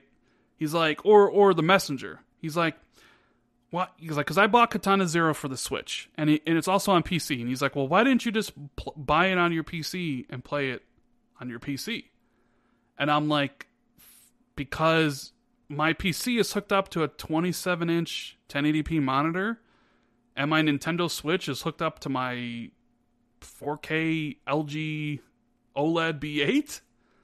And I would much rather play a game on my television than I would on my computer monitor. And it's kind of the same thing with this. Like, I don't really want to play. If I'm going to play Halo 5 Guardians, um, I want to play it on my TV. I don't want to play it on my, uh, you know, iOS phone, uh, my screen. Now, granted, you know, like, oh, well, what if you have a, an iPad? Well, I don't have an iPad currently. Um, so, yeah, but what do you, what do you, what do you think about iOS not being included? It's what do you mean not being included? It's not Microsoft's doing, mate. I'll tell you that Okay, right now. Okay, I guess maybe the better answer should be: Will iOS be included as part of XCloud as a way to to experience Xbox games on the go in the future? Is this something people can reasonably expect? Like one day when when XCloud comes out of public trials, will iOS be a platform they can play the games on? I think like the Android is easy because Google has a monopoly pretty much. Like I know uh, iOS is big in America, but it's not anywhere else. Pretty much. Like uh, Android is by far the biggest platform, and because of that, Google can't block services on their platform because regulators will be like, "Oh, hang on a sec, you've got a monopoly. You can't you can't do this. It's anti-competitive." So Google can't get away with blocking xCloud on its platform, similarly to how Microsoft couldn't get away with blocking Steam on Windows, stuff like that. They've got a monopoly. they have to let it in. Apple, on the other hand, can sort of skirt around it to some degree because they don't have their install base isn't as big as Android, and um, they can sort of get away with it a bit more. Now, because of that, they can ask for like ridiculous requests of people trying to put their stuff onto iOS, and Netflix and Spotify have been critical of how Apple is anti-competitive when it comes to services on iOS and Android because like especially Spotify, Spotify released a whole website about it, basically saying like they they're trying to make it hard for us to do business on iOS because they want to push Apple Music, blah blah blah, and they they make us subjected to all these ridiculous rules which um, they don't subject themselves to. And it's it's sort of a similar sort of scenario with xCloud. When a major service from a competing platform wants to hit an iOS, they have to sort of jump. Apple makes them jump through hoops. Now, I don't. It's. I'm not going to sit here and say that it'll never come to iOS because it probably will, and because Microsoft has enough clout that they can do a good deal with Apple to make it, you know, worthwhile for all platforms. But now that Apple has Apple Arcade, it does frustrate things a little bit to some degree. Like Microsoft and Apple have, have worked a lot more closely in recent years than they have previously. Like Satya Nadella has been on stage at Apple conferences a lot, and they're, they're not sort of they don't hate each other like they used to, to some to some degree. But I do think like because of the arcade stuff that it's going to be a little bit more complicated getting it onto that platform. Unlike unlike um, Android, which is pretty much an open platform pretty much, because it has to be, because Google would piss off regulators. So I think it will come to iOS eventually. Um, they've certainly, you know, hinted at that fact, but it it should come as no surprise that every single test device for iOS, um, for XCloud, sorry, has been an Android device. Like mm-hmm. at every show, it's always been Android. It doesn't seem like there's any form of beta for it on on um on iOS right now because they're still probably in negotiations with your boys Apple. So I do yeah. think it'll come, but it's just it's just it's just more complicated because of the way iOS is, I guess. And shout out to Spitfire Spud in the super chat. He says, "UK question mark. I am gutted it's not available in Ireland too, since we are literally next door. Come on, Microsoft slash Xbox." Yeah, that is weird actually, because Microsoft has a data center in Ireland, and they speak English in Ireland, it makes literally no sense. But at the same time, Cortana isn't available in Ireland, I, and I, which is also really strange. I, I don't I don't know why that would be. I, I suppose I could ask, but like they want this to be global. It's not it's not going to be like Cortana, which is bound to you know cultural stuff and all that sort of thing. It will come to other other countries eventually, and like I know I I know from talking to people at Xbox that a lot of Xbox employees they've been they've just been using it all over the world. It's it's already enabled at a lot of data centers all over the. And they've been traveling traveling and using it personally and stuff like that. So it's not like it's not gonna be there. Do you find it's it a matter of do you find Sorry, it strategic or interesting that they will have xCloud in public trials before Stadia launches in November? Even though I guess um, you could um, say Stadia did their public trials last year. Uh, I, it does feel a bit weird, actually. How I mean, have you seen how bare bones the trial's going to be? There's not yes. going to be any like when when they showed off the original concepts. there was going to be touch controls. There was going to be like a special UI specifically for each game, or like developers could tap into it making a touch UI for the game. And also, there was going to be like special APIs for scaling text and stuff like that, because obviously, like you won't be able to read text on a tiny ass screen, so they have to be scaled up and stuff like that. A lot of that, a lot of those features aren't going to be available in this preview. Like you have to use a controller, which sucks because there's no way to turn off an Xbox controller without removing the batteries um, on a uh, when it comes to uh, using it on other platforms, which is really really annoying.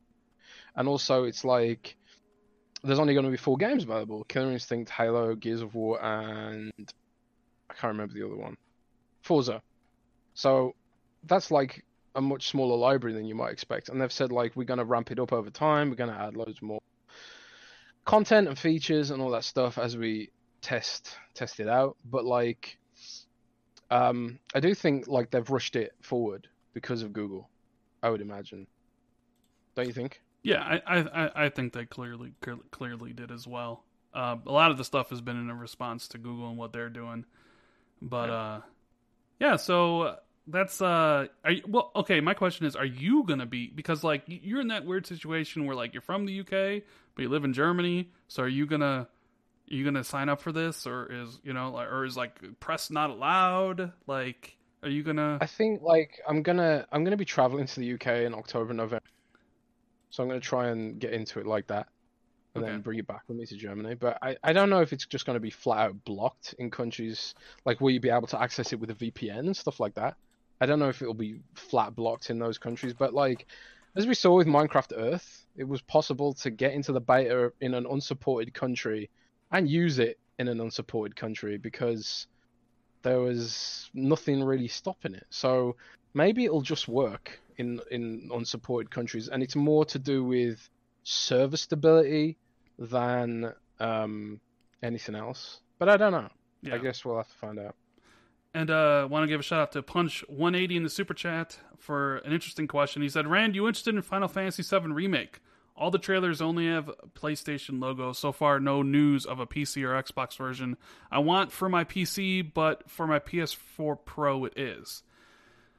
This is interesting because Final Fantasy VII is one of my all-time favorite games. Like, if you're gonna compile a top five list of the greatest games of all time, to me, Final Fantasy VII is literally in that top five, if not top two it defined me as a gamer back during the PlayStation 1. It was the reason why I got a PlayStation 1 to be quite honest. Like I needed that game. I remember watching those trailers where it's like the biggest movie event isn't at theaters. It's on a home console or whatever it was. Like I mean, I, I won't go so far as it changed my life, but like it had a big impact and and how like I viewed video games, right? So mm. it was always the dream for them to remake it. So when they finally decided to, it's like, okay, it's PlayStation only, which I don't really have an issue with. I have all the consoles. I got a PS4 Pro. I got an Xbox One X. I got a Nintendo Switch and I have a gaming PC. I can play whatever game I want on whatever platform I want at any time I want. Right? So I'm I, I like the thing I'm a little concerned about with the remake is the structure of it like they've already said it's only the Midgar section. And if you guys know that's like the first 20% of the game. Like and that's kind of like a good ballpark estimate. It's really only the first 15% of the game. So I look at it's like, all right, here's the thing. This game isn't going to be um it's not going to be finished by the time next gen comes around. You know what I mean? Mm-hmm. So, if it's ever finished at all, like how many parts of Final Fantasy remake are we talking about here? Is this part one, and then there's still going to be a part two, and then a part three and a part four? They're not really calling this part one. It's just Final Fantasy VII remake. So, is there even a part two or part three or part four? So I look at it, it's like, while I am a day one gamer, I mean, you guys know this. I play pretty much everything day one, whether I, I buy it or I get a review code or whatever. So, yes, I'm looking at it I'm like, I want to play the game. But then in the back of my mind, I'm like, well, wouldn't it be more prudent to wait for the entire experience to be out? Or even if I didn't want to wait for it all to be out, wouldn't it be a better choice to play it on next gen hardware? Like, considering we're that close to PlayStation 5 and Xbox Scarlett, wouldn't, mm. wouldn't it be better to just be like, okay, then clearly that game's going to be enhanced in some form for for the next generation consoles. And I've seen some videos where like the combat looks frame ratey, right? Which would you would imagine would be alleviate. Yeah, like the frame rate like tends to drop, much like how Borderlands 3 has frame rate issues during, you know, when you play in performance mode. So I look at that I'm like, would it be better served for me to wait it out and play Final Fantasy VII Remake on next gen consoles when it's closer to like part two releasing, so I can play through, so I can play through the whole game instead of one part of a game. Because how long am I waiting in between parts here? That's kind of the big question for me. Now, knowing me, I'm probably gonna, I'm probably gonna give in. I'm probably gonna buy Final Fantasy VII Remake day one.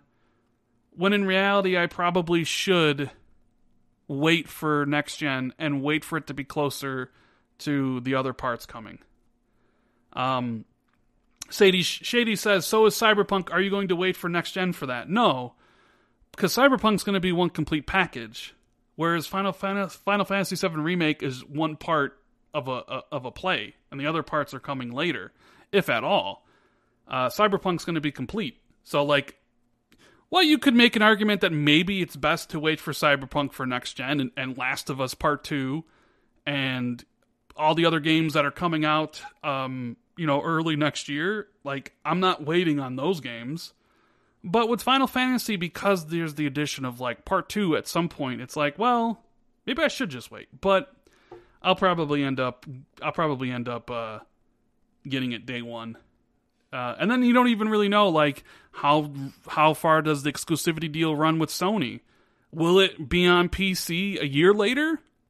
Uh, two years later? Will be on Xbox six months later? A year later? You don't really even need to. Uh, you don't really know.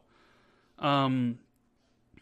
So yeah, thanks for the uh, thanks for the question though. But uh, moving on. I'm gonna I'm gonna wait because I'm I'm like you. Like I love Final Fantasy is like a game I can't be objective about. I just it's, it's my childhood, Final Fantasy Seven, and like I was excited. I wasn't excited for it actually, Rand, because I was thinking it's to be this sort of awful, not like pseudo hack and slash gameplay like Final Fantasy 15. I absolutely hated Final Fantasy 15's combat system. It was boring, vacuous, like no skill involved, just spam. Just it felt like the game was playing itself, you know, uh, when I was playing through it, and um, I just hated that combat system so bad. And I was thinking, like, if it's going to be anything like that, I don't really want any part of it. But I did see that um, they're adding sort of a classic mode now, where it's going to be like you can play it in a sort of more active battle time uh, turn-based format. So that made me more interested in it. But then it's like you say, the game's just called Final Fantasy Remake. There's no Volume One or anything. There's no indication about how they're going to release those DLC episodes. And Square Enix are wishy-washy about this kind of thing if I know Square Enix, they'll probably like they're not going to commit to making another part unless this makes its money back or something. I don't know. They they're kind of wishy washy sometimes. So I'm just going to sort of wait and see. I think I don't think I'm going to buy that day one. I think I might a wait and see for an Xbox version because it does. It ne- they never say it's fully exclusive, which is should be a hint that it's probably not. And B, I want to see how they're going to format the rest of the game. Like, will we get the whole game? I feel like if you cut out any part of that, you've kind of ruined it. Yeah. I, I don't want to. I don't want to. I don't want them to like even like the annoying bits, like the uh, the Temple of the Ancients. I don't want them to cut that out. I want to see what that looks like in 2019, and all that sort of stuff. So I don't know. I'm gonna wait. Not that anyone asked.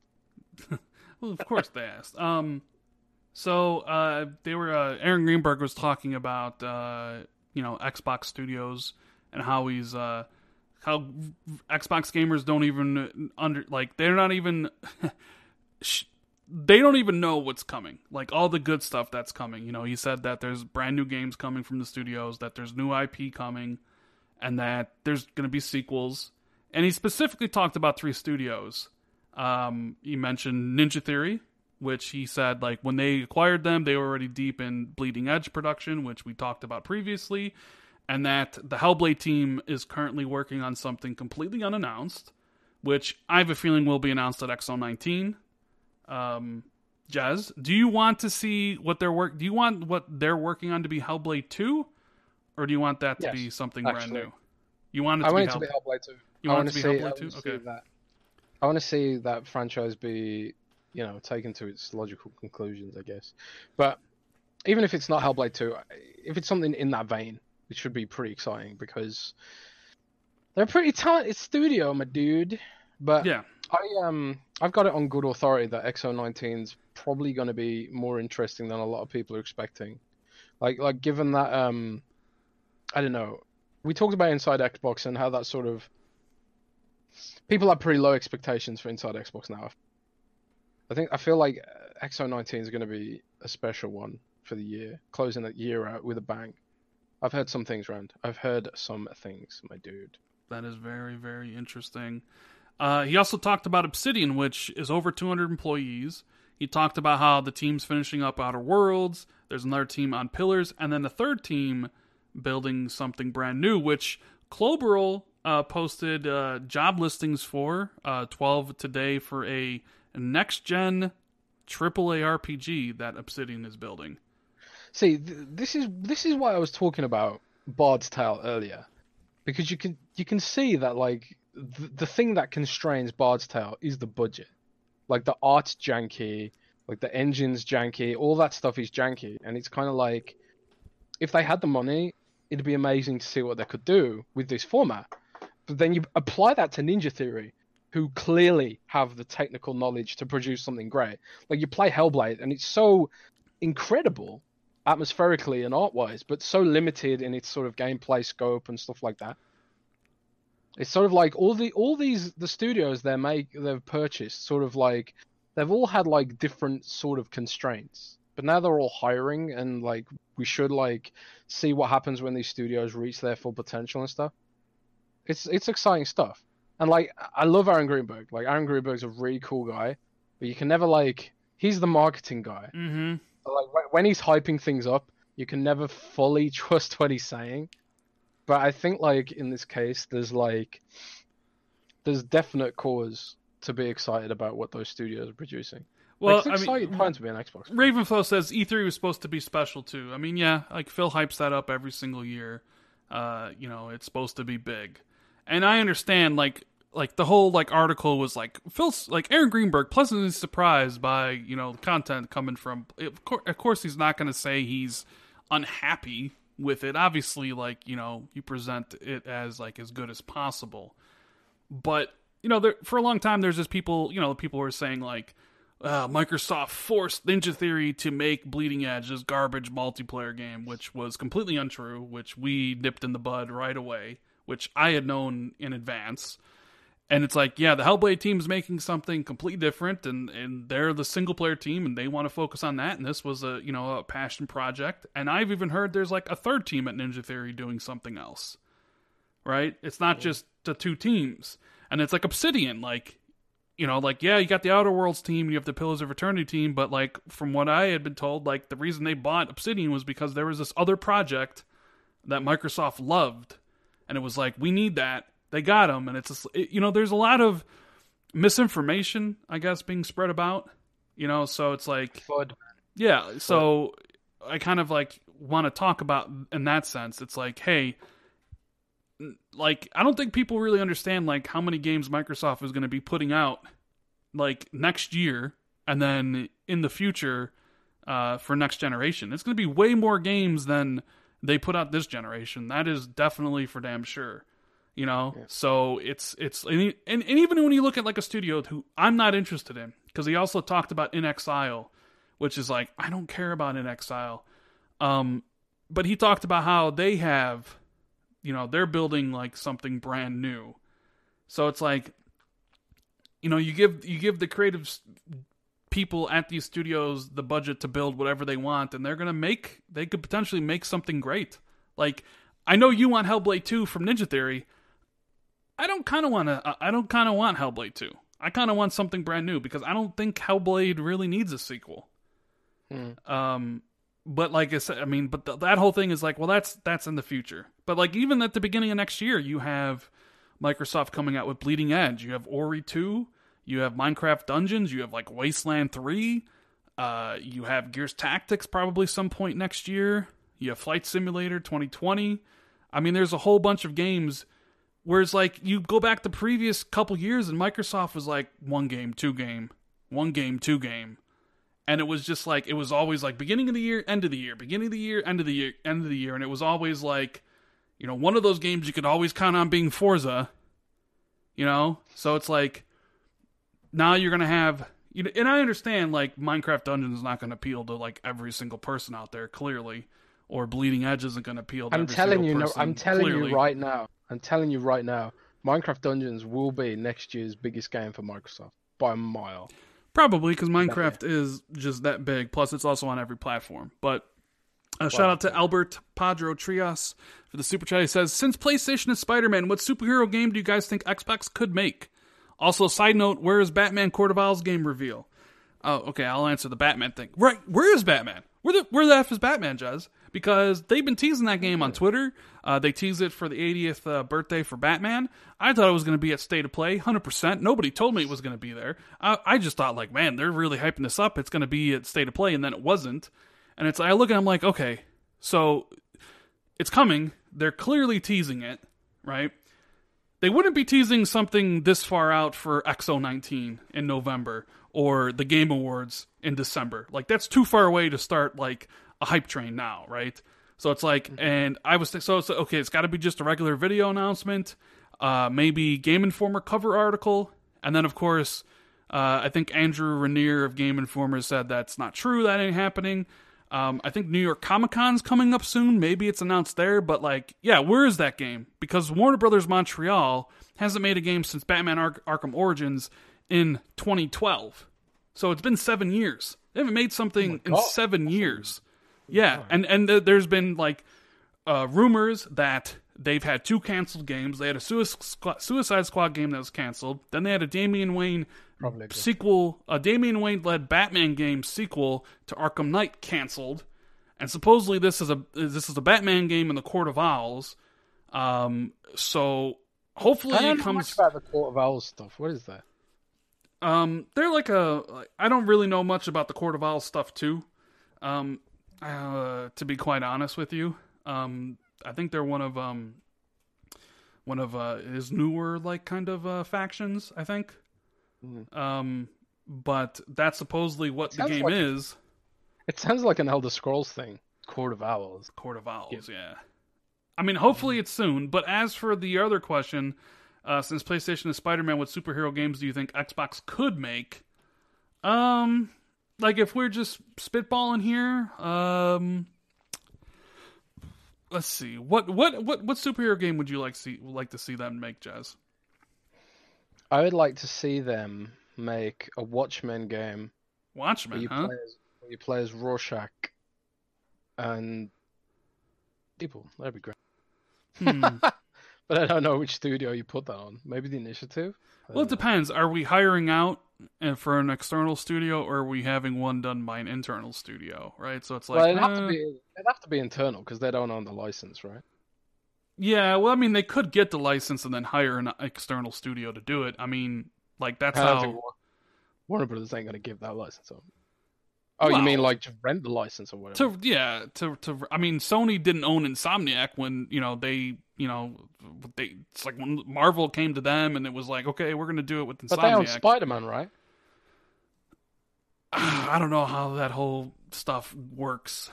Microsoft would have to license the IP from Warner Yes, Brothers Probably. and then and then license another studio to do it. well, they just hire a Seems like studio to do it. It'd Tons of overhead. Probably. So, which is why, okay, you either have one of their internal studios do it, um, but it's like, uh, okay, so there's Batman game, there's been a Green Lantern game, and that game sucked. I played that one.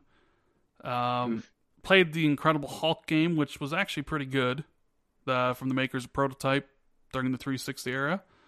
Um, see, we have uh, there's a Captain America game, which was all right was wasn't horrible, wasn't great, but it was it was good.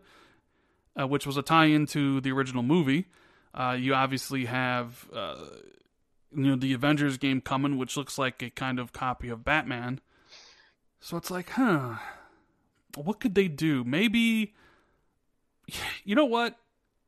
I want a super. Vendetta. I was thinking maybe Superman, but then again, I played the Superman game in the 360 and that sucked. Maybe Flash? How would, would Flash be cool? Uh, Di Almighty Spot and God it says in chat Wolverine, and there was a really great Wolverine Ooh, game during the 360 era called uh, X Men what happened? Origins Wolf, Wolverine. What happened was I was thought uh, that was going to become a franchise because it was a so really good game. It was a really good. You want you want to know what happened? Activision happened because the studio Raven Uh, uh, went to be a Call of yeah. Duty DLC map studio. God, that's um, depressing. So yeah, Wolverine would definitely be something pretty cool, like the initiative, the initiative's Wolverine, like a third person uh, action hack and slash game. That would be pretty damn cool, in my That'd be opinion. Uh, Black Panther game, where Ravenflow says uh, that would be pretty interesting as well. a lot of those obviously would have the same structure as a Batman game, third person combat. Um, but yeah, I mean, there, there's a lot you could pick from, like a Green Arrow game. Uh, could be interesting. Flash. I mean, I don't know how Flash would work considering he's super fast, but that would be that'd be cool. Deadpool, uh, which there's already been a Deadpool game um, during the 360 era, and then uh, re-released, remastered for the Xbox One. Um, yeah, so there's a lot of they don't really make a lot of comic book games anymore. It's probably because it's so expensive to make. So, uh, yeah, Yeah, the, the licensing creates like an overhead, which makes it hard. The, so, Sony was able to make Sony was able to make Spider-Man so good because they own it, and Warner Brothers own Batman, obviously. yes. But Well, you know when Bat- know, so you know when Batman Arkham Asylum came out, Warner Brothers didn't own Rocksteady. They had licensed the IP, did Batman Arkham. It sold so well, it was so good. Then Warner Brothers uh, bought Rocksteady because of it. did Warner Brothers buy Rocksteady? Yeah, Warner Brothers owns Rocksteady. Yeah, And they bought them after the after are they Arkham Asylum.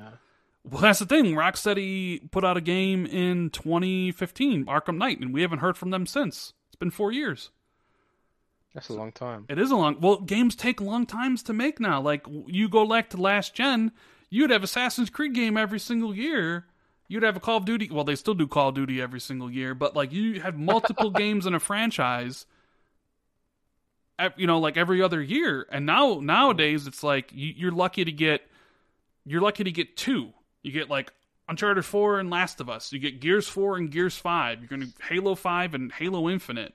It's like you're basically getting like two games from a franchise uh, in this gen, unless it's like uh, you know a, a game that is backed by multiple developers, like something like Forza, you know, like Forza Horizon, Forza Motorsport, and Ubisoft has a, lot of their studios on Assassin's Creed. But it just it takes so long to make games now, and they're so expensive that you, can only really expect like one, perhaps two games this entire generation for for a franchise. And then you look, it's like there's not even a new BioShock this gen. I thought for sure that'd be something Oh my god, yeah. I didn't uh, even realize that. 2K would do. They you just re- they just re-released a bunch of them. Yeah, and even look at like you know uh, Gearbox. Gearbox released Borderlands 2 in 2012, and then they came out with Battleborn because they wanted to be like kind of a uh, you know multi-game studio. They had mul- multiple hits. Battleborn came out in 2016. I want to say it was. It was. They came out the year Overwatch came out because Overwatch Yeah. destroyed it. So it came out in 2016, which was four years after Borderlands, completely bombed, and then they just they finally just got out Borderlands 3. So even with Borderlands, you only got one game because they wanted to do something different, and it completely failed. And even look at the Volition or Volition Studios. It's like they didn't want to do Saints Row anymore, so they did Agents of Mayhem, and that completely failed. And it sounds like maybe they're doing one Saints Row game next year it's like you, you basically get maybe two games now you know so and i don't know how next gen development's going to work it might even be less so um that's something to think about and then uh borderlands uh borderlands 3 selling 5 million in 5 days jez uh, so much for the pc boycott of the epic game store huh Yeah, the uh, the boycott of the Epic Games Store doesn't seem to be going so well. I Hmm. think. they're uh, they're selling a lot of games on that store, aren't they? I think. Hmm. I personally don't like the Epic Games Store, and I don't like Tim Sweeney, and I don't like what they're doing. But at the same time, it's kind of like people just at the end of the day they want to play their games and they don't care what they have to click on in order to do it.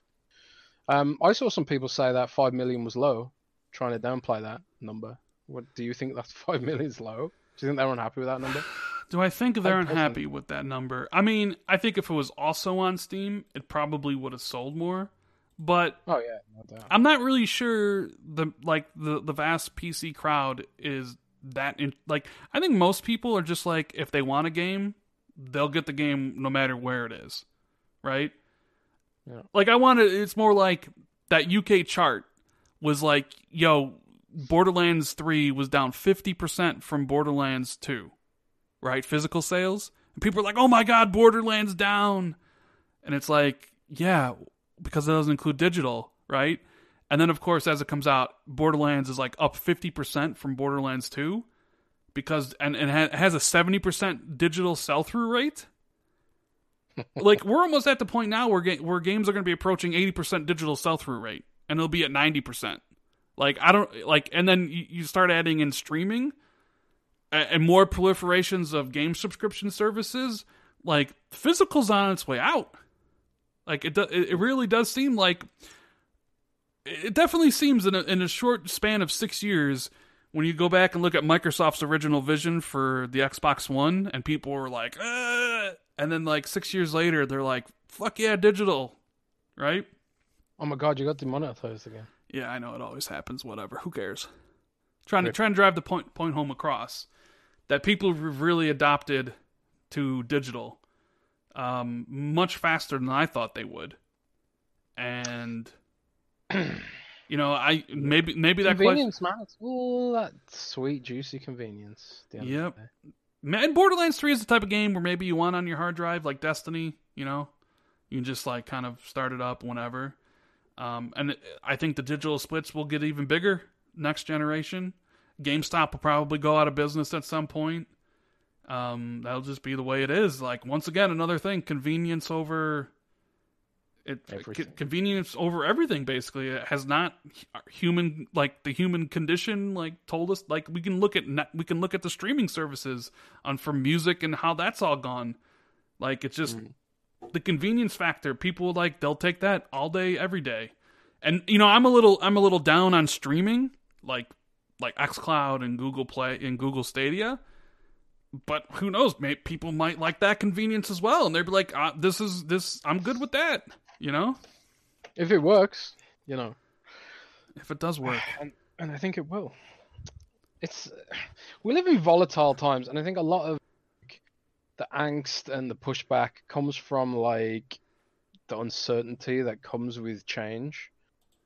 People don't want gaming to change, and you know, like there there might be like all sorts of cascading after effects of streaming taking off, like and also like there's a lot of there's a lot of concern in, with devs too. Like they say like all these subscription services are going to create a race to the bottom where indie devs are selling their games for cheaper and cheaper like like musicians did and like basically bottom out the indie game industry like they bottomed out the music industry and stuff like that like there's there's a lot of concerns across the board but you can't stop change because money talks at the end of the day. If people want to spend their money on a stream service, then they will. If they want to spend their money on Epic Game Store digital sales and and they don't really care about Steam because they don't their identity isn't bound to a storefront, then that's the way it'll go, you know? Mm-hmm. Well, do you wanna you wanna take some questions on the show? Yeah, let's take some questions from the peeps. All right, so that'll be the show, guys. Make sure you uh, hit us up some questions while we do uh, this little outro. Uh, so yeah, we, you know, we appreciate everyone being here. So if you enjoyed the podcast, make sure you hit the like button and subscribe to the channel. Follow Jez and myself on Twitter so you know when the podcast is going to actually start because we always tweet it out. Uh, we appreciate everybody watching later on Google Play or iTunes, or yes, we added Spotify. Uh, link is in the description of the video if you want to check one of those services out and you know listen to the podcast at your own pace and your own time. Uh, so we appreciate everybody tuning in. Uh, but yeah, hit us up with some questions. We'll take a few and we'll get out of here because since we started uh, an hour later than usual, I'm sure Jez is probably tired. I'm a Um, bit- I'm so- a bit tired. FRX Ditch Patch Gaming wants to know: excited for Civ- Civilization Six or Baldur's Gate? I've never played Baldur's Gate. It's one of the sort of shame, like I'm I'm ashamed that I haven't played Baldur's Gate. So I'm like I'm not super excited, but I do like those kind of games. Like I like some of the revival games like Pillars of Eternity, stuff like that. Even though I never finished it because my god, that game is grueling and and stuff like that. But um, I'm interested in that. And Civ uh, is another game that I'm ashamed that I haven't really played because I like Stellaris and I like Europa Universalis and, and those sort of 4X strategy games. So, I don't know. I, I've got Civ 4 and 5 on Steam. I bought them in, in the sale, but I've never really played them. Have you ever have you ever been into Civ? I played Civ which one did I play on the 360? And I quite enjoyed it. So I am more interested in Civilization 6 than I am Baldur's Gate. Um, if I play any of those day one, I don't know, but I'd be more in- interested in playing uh, Civ 6. Shout out to the UK Dazarus Daz baby with the super chat. Appreciate that, Daz. Hope you're doing well, buddy. Um, next question we got here from let's see, uh, where is this at? Um, Nicodemo Mastro Giacomo. I'm sorry if I screwed up that your that if that's your last name, bro. I'm sorry if I screwed up your name. He says Matt Booty's going to be at XO19 in London. Does that mean a studio acquisition? I'd say yes. I think they will announce a new studio acquisition, possibly two at XO19. I I have no inside information on this. Either do Matt I. Booty being, yeah, Matt Booty being at XO doesn't necessarily mean studio acquisition because he's also the guy in charge of you know making the, making Yes. the games happen. He's in charge of the day. studios, and that's going to be a celebration about what they're you know bringing for the future. But I I I, I think they're going to announce a new studio, Jez. Yeah, maybe. Maybe I think so. they're going to announce I have that no they idea. uh, bought Capcom and Rockstar and uh, Square Enix and um, EA and Activision. They can't afford Capcom anymore. Hmm. This Capcom is is like this is another level now. this is Microsoft we're talking about. Nah, no one can afford Capcom because they're the world's greatest publisher, man. Mm, do you remember Monster Hunter exclusive to Xbox, Jez? Would that make oh my you? god, that that'd help and win Japan. you know, Mon- you know, do you know how big Monster Hunter is in Japan? I don't think you realize how big it is. It's like up there with Pokemon. Like Iceborne has like billboard ads and TV spots and all sorts of stuff in Japan. Monster Hunter is like absolutely massive franchise in Japan. So if Microsoft got that exclusive, that might actually help them in Japan, yeah. or it just might make a load of people really mad. So Snakes wants to ro- wants to know, Rand, have you ever tried the multiplayer in Last of Us? If not, bro, you got to at least give it a whirl. Try interrogation. I've not played um Last of Us multiplayer. Um, you know, I'm, I'm gonna get. I, I only played it super briefly, and I didn't really give it the time it deserves. So I'm gonna go back and give it another try. If you want to give it a go with me sometime. I mean, maybe the the problem is like I don't really want to pay for PlayStation Plus. just get a free trial, man. No problem. I think I've already used a free trial before. Well, So just spend some of that YouTube money, man. yeah, I'm not barely make any money on YouTube, Jez.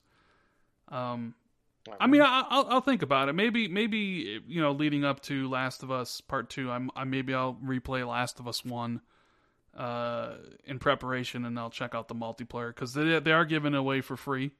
Um, this uh, I like PlayStation Plus offerings this month are insane. It's like MLB 19 and The Last of Us Remastered. Which did you see the games of gold this month? no, what are they?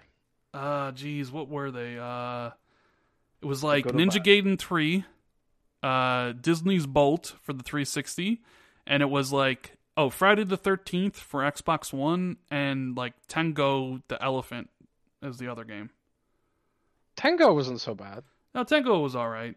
Uh, Friday the 13th, uh, I think, was a piece of garbage, if I'm to can, can be blunt. Um, I played Bolt. It's one of those kind of easy gamer score games that I talked about uh, at the beginning of the podcast, and I never played Ninja Gaiden 3. Uh, but th- that offering definitely is um, lessened. And Virgil has kind of a question that you know uh, goes along to it. He says, "Virgil says, hey Rand, are you ever going to do videos for Games of Gold again? It feels like it's been a while since we haven't gotten one of those." Um, yeah, I haven't done any of those in a while, just because like they've mostly been terrible, and I don't really want to. I it just I don't really. It's I don't know. Like I just don't want to. It's like yeah. And by the way, Games of Gold again, and they absolutely suck. You know what I mean? Like I, I'm just, it just, I'm not really interested in those videos. Like I, I want to do more of the Game Pass videos because they do like there's better games on Game Pass, and I've kind of gotten away from doing those because I've been a little bit more busier. Uh, but you can probably expect more more Game It's- Pass videos than Games of Gold, to be honest. It's it's bad though, because like you would get hits if you made a video saying, "Oh wow, these suck this month." Well, People- yeah, but then people will just accuse me of, of being negative for negative sakes, like, you know, like they're free games. I just like, I YouTube- just, I just I look at that that list and I'm just like, eh, ugh, like it's garbage. Like it's a garbage list. Like I don't really want to talk about it. Uh, you know what I mean? Like I just, just don't really want to talk about it. It's just so bad. Uh, Di Almighty Spartan guy wants to know when is Dollar Tree Gaming, aka Game Pass, coming to PlayStation? Ask Jez. So Jez, when is Game Pass coming to PlayStation? Never. Never. That's a that's a that's a long time, Jez. That's a Where's it? it's a long time. I don't think Game Pass will come to PlayStation. I think there's more of a chance it comes to Switch. Um, and that's yeah. I think there's much more of a chance it comes to Switch with Project xCloud, like the ability to stream the games to the Switch. I don't really think you'll ever see Xbox stuff on PlayStation, to be honest with you. But Nope. could be wrong. You know, who knows? Who knows? Like what happens ten years from now, right? Uh, Maybe Microsoft buys Sony. How about that? Microsoft buy Sony. There was that rumor that Apple was going to buy Sony, Hmm. or was Apple going to buy Sony Pictures? I don't know, but there was a rumor. I mean, I don't really believe it anyways, but it was like Apple was going to purchase Sony. It's like, well, that would be a big, big thing. I mean, it seems like all these mega conglomerates are just buying one another. You know, Disney just bought Fox. Baby. I think like T-Mobile and just merged with Sprint or something like that. Um, tis the season says is Jez looking forward to October thirty first. What happens on then? I don't know. That's Halloween. Yeah. So, Does a game come out then? um, I don't think a game is coming out then. I have no idea what he's talking about then. Yeah, RJ the wrestling guy wants to know: Do you guys play wrestling games? I've been a diehard for almost thirty years, but they seem to get worse and worse as far as online. So yeah, there was at one point I was a big wrestling fan. Obviously during the Attitude Era when I was in high school with Stone Cold Steve Austin and The Rock and Triple H and Monday Night Nitro versus WWE Raw Monday nights. Oh my god, it was so amazing. All my friends were into it. We'd have parties Monday nights at, every, at people's different houses with all you know like food and drink, and it was oh man, it was so great. Everybody was so into it. Uh, that was when that was when the N64 was out. So then we would go and we'd play like, uh, you know, uh, NWO versus WCW, like WCW versus NWO Revenge, or WWE No Mercy on the 64, like the greatest wrestling games. And then yeah, like I played some of the SmackDown games on the PS2, and even like on the 360, I played some of like the early, like the WWE 2K, you know, like you know, like 2, 2, 2K10. But I don't think I've played a wrestling game from this generation because they've basically been all the same. I used to play. It's the same way I don't play Madden. I used to play Maddens. But then I stopped playing the Maddens. And it's the same way with the WWE games. It's like literally the same shit. So it's like I, I pretty much stopped playing the sports games. And when I used to actually play them quite a bit uh, during previous generations. Yeah, I'm the same way. I used to play like NWO Revenge and No Mercy, even though I had the broken version of No Mercy, which save games, which was gutting because it was probably the best wrestling game ever made. I would argue. Yes. At least out of the ones I played. But after like, who used to make the PS2 ones? Was it Jukebox or, s- or Uh, Juke? Or something Yuke's, like I think. I think, or Yuke's, maybe it yeah. was. I don't know. They had a weird name. But like after those, I sort of stopped. It sort of coincided with me just not getting out of wrestling because the Attitude Era ended, and it was all like John Cena being shoved in my face, and I was like, oh man, this sucks now. Yeah. This sucks. All my friends moved away. Had to become an adult. Man, wrestling Had to kind of grow up, represents yeah. the death of my childhood. Yeah. Shout out to the shout out to Indie Gamer for the super chat. He says, "Awesome show as always, guys. Appreciate it, Indy. Glad you're here every single week. Um, glad you're enjoying the return of Rand's new Spotlight. We're going to get more of those coming as well. Uh, it kind of sucked that I, I didn't care for Sojourn, but you know it is what it is. I, I, I basically tell you what I think about a game. Um, FR dispatch says Rand juices gamer score ro- roids. No, I actually got I actually got a ton of gamer score when it was actually hard to get gamer score back in the 360 era. It's not roided out like it is uh, for people. roid. Swag boy wants to know, hey Rand, did you beat Cuphead? Indeed, I I uh I did beat Cuphead. Oh my god, I never beat Cuphead. That's the thing. When- Uh, you know, I stopped playing. Like, oh man, I know gotta go there- back. I know there's a lot of podcasts out there that uh, talk about uh, topics and stuff, but um, me personally, like I, I know where you're going with this. I, I actually play video games too. Like a lot of them. Like I could list you. I probably have beaten like 30 games this year. I could probably list you. It's like going down the list: Resident Evil, uh, you know, like uh, like Division, Sekiro, uh, Far Cry New Dawn, uh, the Metro Exodus, uh, Days Gone. Like I like you keep on going down the list, and I can keep on naming games I beat. You know, Man, I, I only beat games when I've got to review them now. Like Mm, I barely have time to actually beat them for fun. yeah, that sucks. You know, I, I'm gonna I'm gonna tell you a secret, Rand. I've been playing a game this whole stream. You can probably hear the. Actually, no, I haven't heard it. What what have you been playing?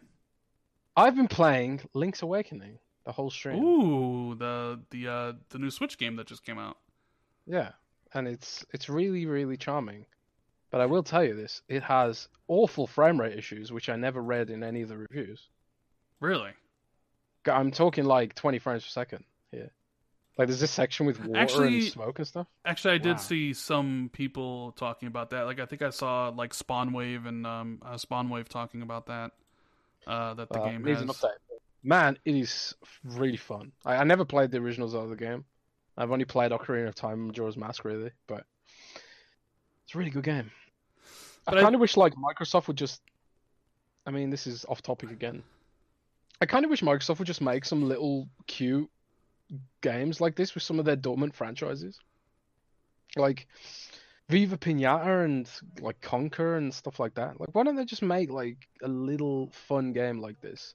Like, this isn't like going to be a fifty-hour slugger. I've already unlocked like half the map during the whole stream during the stream, like more than half the map, and it's just really charming. And I, I feel like Microsoft could make games like this. Mm. Why don't they? I. We got one final question before we get out of here, and Daz wants to know when is Jez gonna follow me? Who said that? UK Dazarus, Daz baby. Don't I follow you already? I don't know. Jez Jez doesn't know who and who he doesn't follow. I, I don't know. I'm like, I'm like, I don't know. You gotta follow. I'll- the, you gotta so- follow the Daz baby. I, I, maybe I will. Maybe I will. I'll check your feed and see if you retweet 50 giveaway tweets in a row. And uh and, not, and then maybe you toxic uh toxic fanboy bullshit, right? I hate when like sometimes it comes up in my feed like 50 retweet this to to win something. Things come up in my feed and it's just like, well, I'm following you. Hmm. Sorry. mean. All right, guys. I think that's it for the show. We appreciate everyone being here. Hope you, uh, for those listening later, enjoy it. And we will be back next week for a uh, another brand new show of the Xbox Two. So if you enjoyed this show, hit the like button, subscribe, follow Jez on Twitter, follow myself on Twitter, and we will see you next Thursday, hopefully. Right, Jez? Hell yeah. All right. Have a good one, guys, and uh, happy gaming. Later.